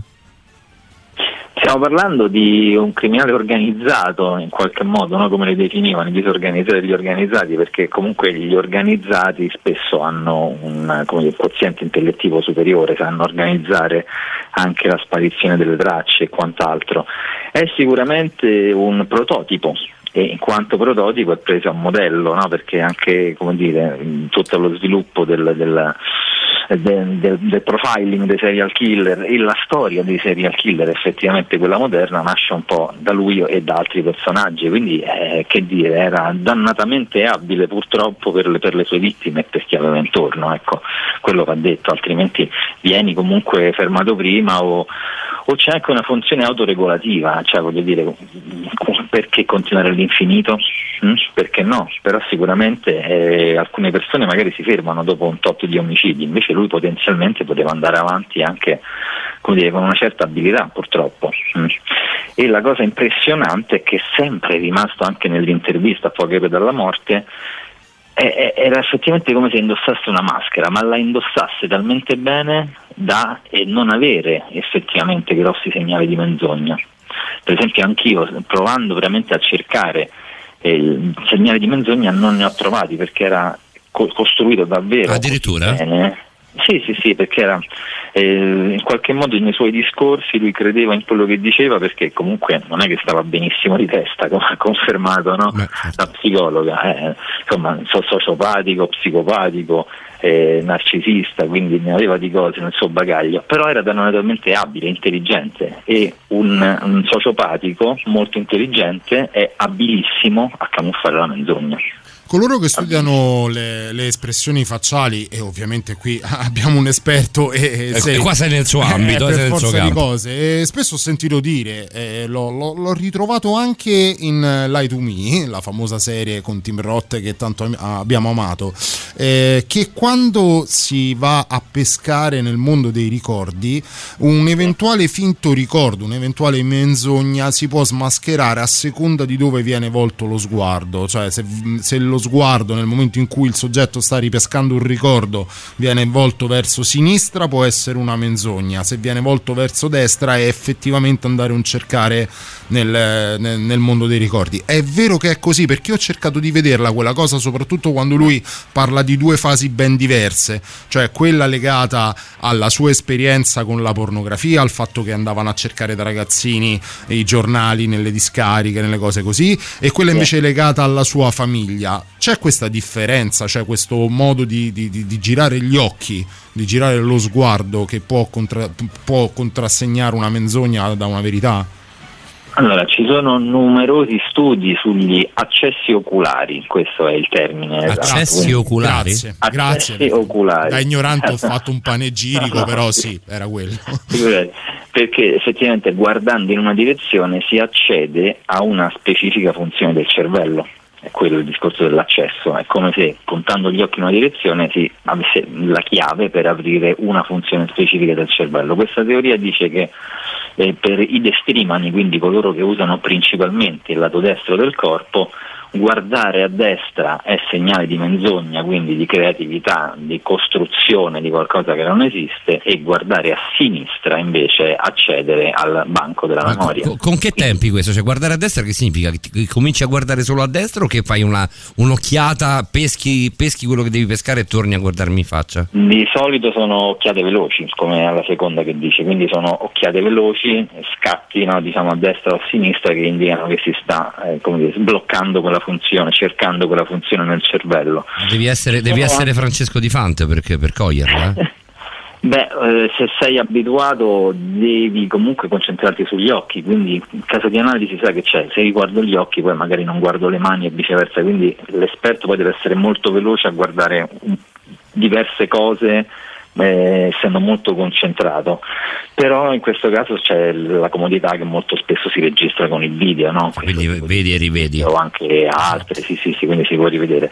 Nel caso di, quindi diciamo in generale i destri mentono guardando a destra, mentre per i mancini, eh, quelli hanno il 50% di invertire gli accessi, quindi bisogna vedere, fare delle prove, delle domande prova, delle domande sonda per capire dove guarda. Un po, come la macchina, un po' come la macchina della verità che ti fanno le prime domande per vedere Sì. le tue riscaldamento, pulsazioni, esatto. qua- come, come si chiamano- corrispondono a... si chiamano domande di baseline perché su quelle domande diciamo, la macchina si tara sulla verità, diciamo, Esatto, no? Sul- su, quello che dovrebbe uscire. Ecco, insomma, poi vabbè, sul poligrafo possiamo parlarne veramente a lungo. Sul poligrafo dovremmo fare forse una puntata, una puntata a parte. Eh, beh, può però ingannare anche quello, sì. mi piace, mi piace un sacco questa cosa dei mancini, fra. Nel senso, come, come- qual, qual è il test per il mancino? Beh, il test di Mancini è fargli delle domande sonda perché loro il 50% invertono la destra e la sinistra con questi accessi oculari, quindi gli puoi chiedere cosa hanno mangiato a colazione, gli puoi chiedere con quale mezzo sono venuti no, nel luogo dell'incontro e- o quant'altro, quindi qualche domanda semplice che riguarda magari la giornata per vedere velocemente dove guardano per aprire la memoria. È vero che chi ti racconta... direzione mentiranno probabilmente. È vero che chi ti racconta una, una storia che però è una eh, bugia a tutti gli effetti, eh, nel eh, riraccontare quella storia e- e- in maniera eh, invertendo la cronologia, eh, perde dei dettagli che in qualche modo lo, lo smascherano. Cioè, ad esempio, io ti devo raccontare che cosa ho fatto ieri e ti mento su tutta la mia giornata, a partire dalle 8 della mattina alle 10 di sera. Se tu mi chiedessi eh, che- dopo poco cosa hai fatto ieri, me lo racconti dalle 10 di sera alle 8 della mattina, il perdere determinati dettagli denoterebbe una bugia da parte mia? non tanto perdere i dettagli quanto invertire gli eventi, Ah, cioè perdere il flusso temporale degli eventi. Se caschi lì vuol dire che forse la storia è inventata. È per quello che anche gli interrogatori si ripetono e vanno avanti per ore e ore e ore con le stesse domande?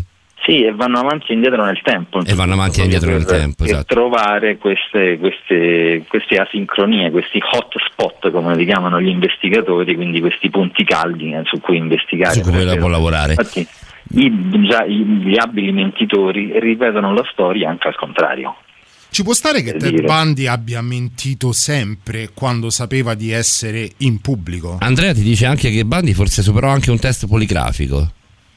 Eh, Probabilmente, insomma, a parte che il poligrafo in quegli anni era veramente Sperimentale. Era, era molto elementare, eh, ovviamente aveva pochi sensori perché la, la tecnologia era poco sviluppata, adesso ne ha veramente di, di- di infinitamente più precisi. Eh, però eh, lui non è che, secondo me non è che men- mentisse sempre, lui aveva davvero una maschera, è quello il punto, cioè aveva una personalità di un certo tipo, no? quindi è arrivato con quella personalità è arrivato lì come il cane bastonato, lui è sempre col mento basso in questa intervista, no? quindi è davvero sempre, gioca sempre sulla difensiva, molto spesso abbassa lo sguardo, chiude gli occhi per periodi prolungati, un segnale di cut off come si chiama, no? per interrompere un po' la, la realtà che sta vivendo in quel momento, quindi davvero sembra concentrato a vivere una maschera, una personalità, però tutto questo con naturalezza, senza avere apparenti segnali di menzogna. Sai perché te lo dico? Perché lui cambia diametralmente anche nelle, nelle udienze. Quando l'udienza, quella che, che sostiene in Texas, quella che poi, eh, scusami, in Florida, quella che poi lo porterà alla pena di morte, eh, quando viene a sapere che sarà ripresa, mandata in tutta la nazione e quant'altro, lui a quel punto diventa one man show.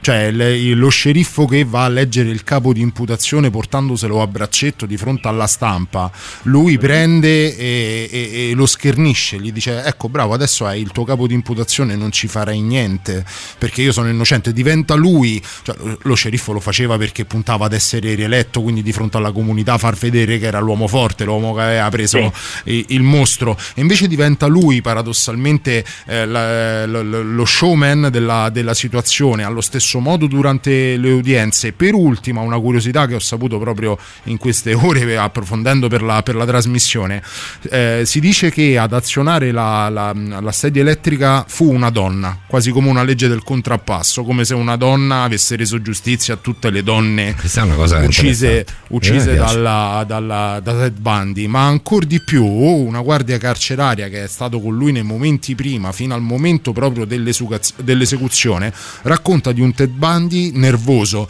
impaurito, eh, tremolante prima di arrivare nella stanza, che poi si ghiaccia, si gela, si siede, lo fanno sedere, lo legano impassibile con l'aria di quello che deve eh, far quella cosa. Ok, facciamola, eh, leviamocela di torno. Ovviamente dal prima al dopo c'è l'aspetto pubblico perché le esecuzioni hanno comunque una, una sorta di platea lì di fronte, quindi come se lui nel momento in cui ehm, appariva agli occhi di, di chi lo vedeva morire dovesse apparire ancora una volta il Ted Bundy degli show durante, durante le udienze, il Ted Bundy delle interviste e quant'altro.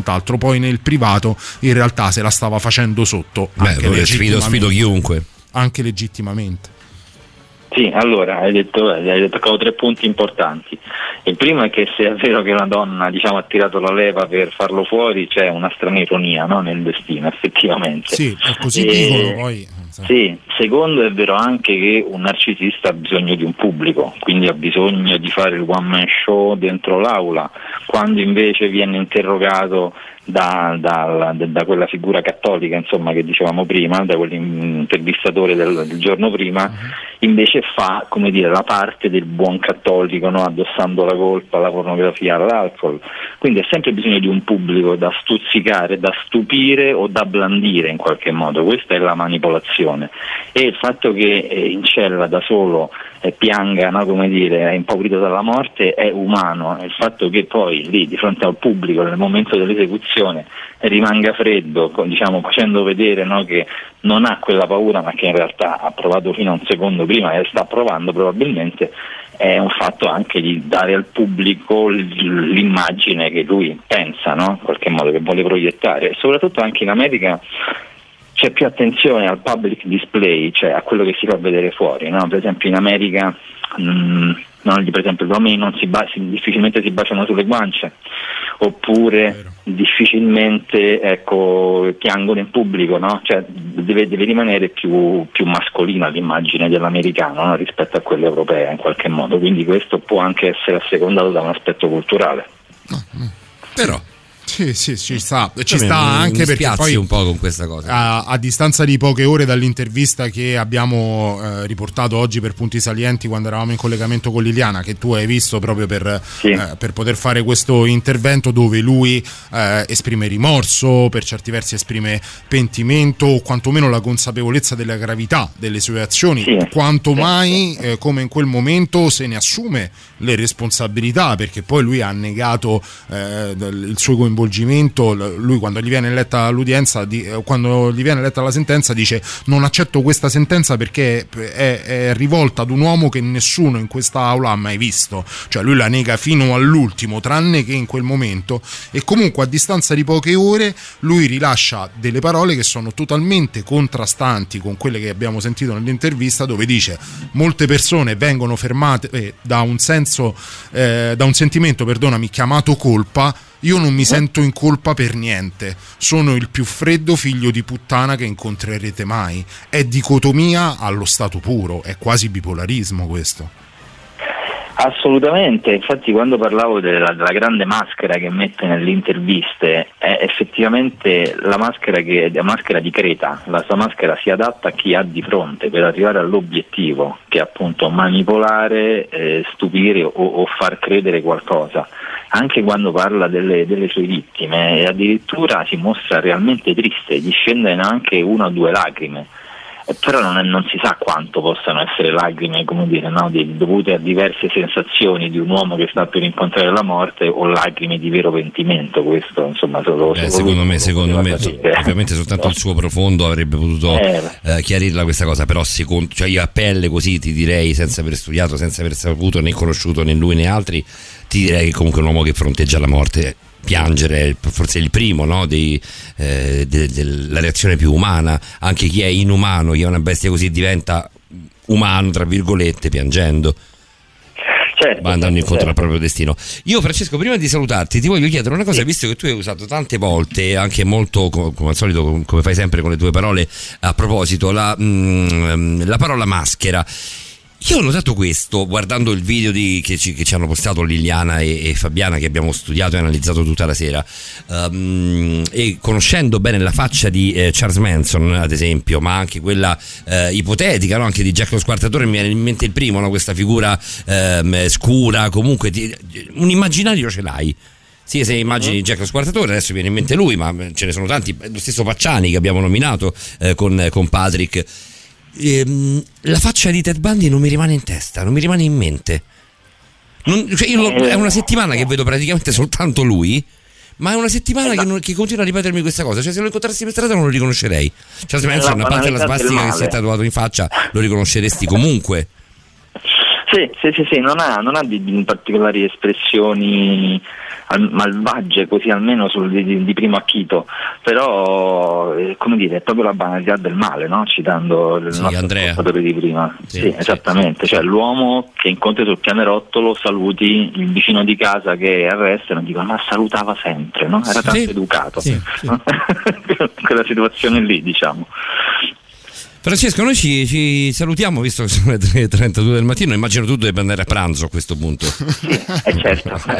Ci vediamo per un brunch. Ci vediamo per un brunch tra una mezz'oretta. fra- Allora, io come ti dicevo in privato, te lo eh, ti riaggiorno ovviamente domani per quanto riguarda la tua presenza in studio. Dobbiamo chiedere, ehm, secondo le nuove disposizioni, dobbiamo analizzare. Credo che i nostri coordinatori debbano analizzare poi il, eh, il DPCM perché è cambiato di nuovo tutto. Non ne abbiamo parlato in, questi- in queste tre ore e mezzo, ma eh, Se ci abbiamo- mettevamo dentro anche il ci mettiamo anche il DPCM, ovviamente siamo tutti abbastanza spaventati da questo, eh, anche dal punto di vista proprio non soltanto economico, ma proprio dal punto di vista proprio personale. È, è- è una cosa complicata. Ne parleremo ovviamente sabato prossimo, ne parleremo poi domenica con te. Domenica puntata speciale di Halloween sul paranormale. Stando a quello che c'è sulla carta, tu sei in studio con noi, Francesco Di Fanta.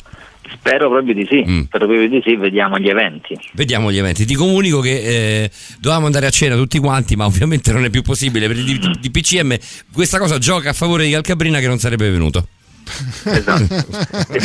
E per impegni lavorativi. Che Per devi fare? per C'è chi lavorativi. continua a lavorare nonostante tutto, nonostante il Covid. Sarà un piacere veramente averti qui di persona la prossima settimana. Speriamo sia eh, realmente possibile. Grazie, Il piacere Francesco. sarà mio, sarà mio, un piacere come sempre passare del tempo con voi e condividere tante tante tante cose con gli ascoltatori. Grazie, Fra.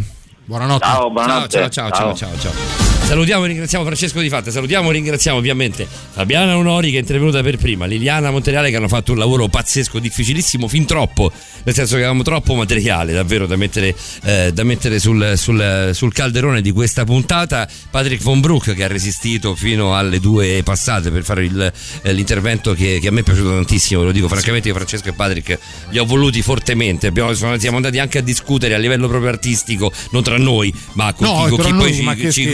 Coordina, perché comunque eh, sono una cosa che sia io che Davide Calcaprino abbiamo voluto con tutte le nostre forze. Io spero che sia stata una puntata interessante, per me lo è stata moltissimo. Credo lo sia stato anche per, per Andrea, per Gothic eh, 666 che ci dice grazie ragazzi, buonanotte, sicuramente lo speciale sul paranormale non me lo perdo. Andrea, il paranormale è un altro dei quattro macro argomenti che Borderline si propone di trattare in tutte le puntate di questa stagione, lo abbiamo già fatto con Stefano Cavaliere e con Stefano Cavaliere, uno dei più, dei più famosi costanter d'Italia, mentre eh, l'altra voce eh, per, per il paranormale è Roberta Allegrini, che è una storica dell'arte dell'arte nonché specializzata nel rapporto tra neuroscienze ed arte. Sarà un piacere avere anche loro per una puntata tutta dedicata ad Halloween tanto Halloween del 2020 ci vede costretto, costretti a passarlo a casa e quindi perché no con le curiosità legate al mondo dell'occulto del paranormale direttamente da Halloween qui su Borderline Va bene signori, grazie davvero di cuore a tutti. Io devo però delle scuse ovviamente a livello proprio di produzione, a livello proprio artistico alla, eh, al, al nostro direttore, in primis che, che- è in primis un amico, ma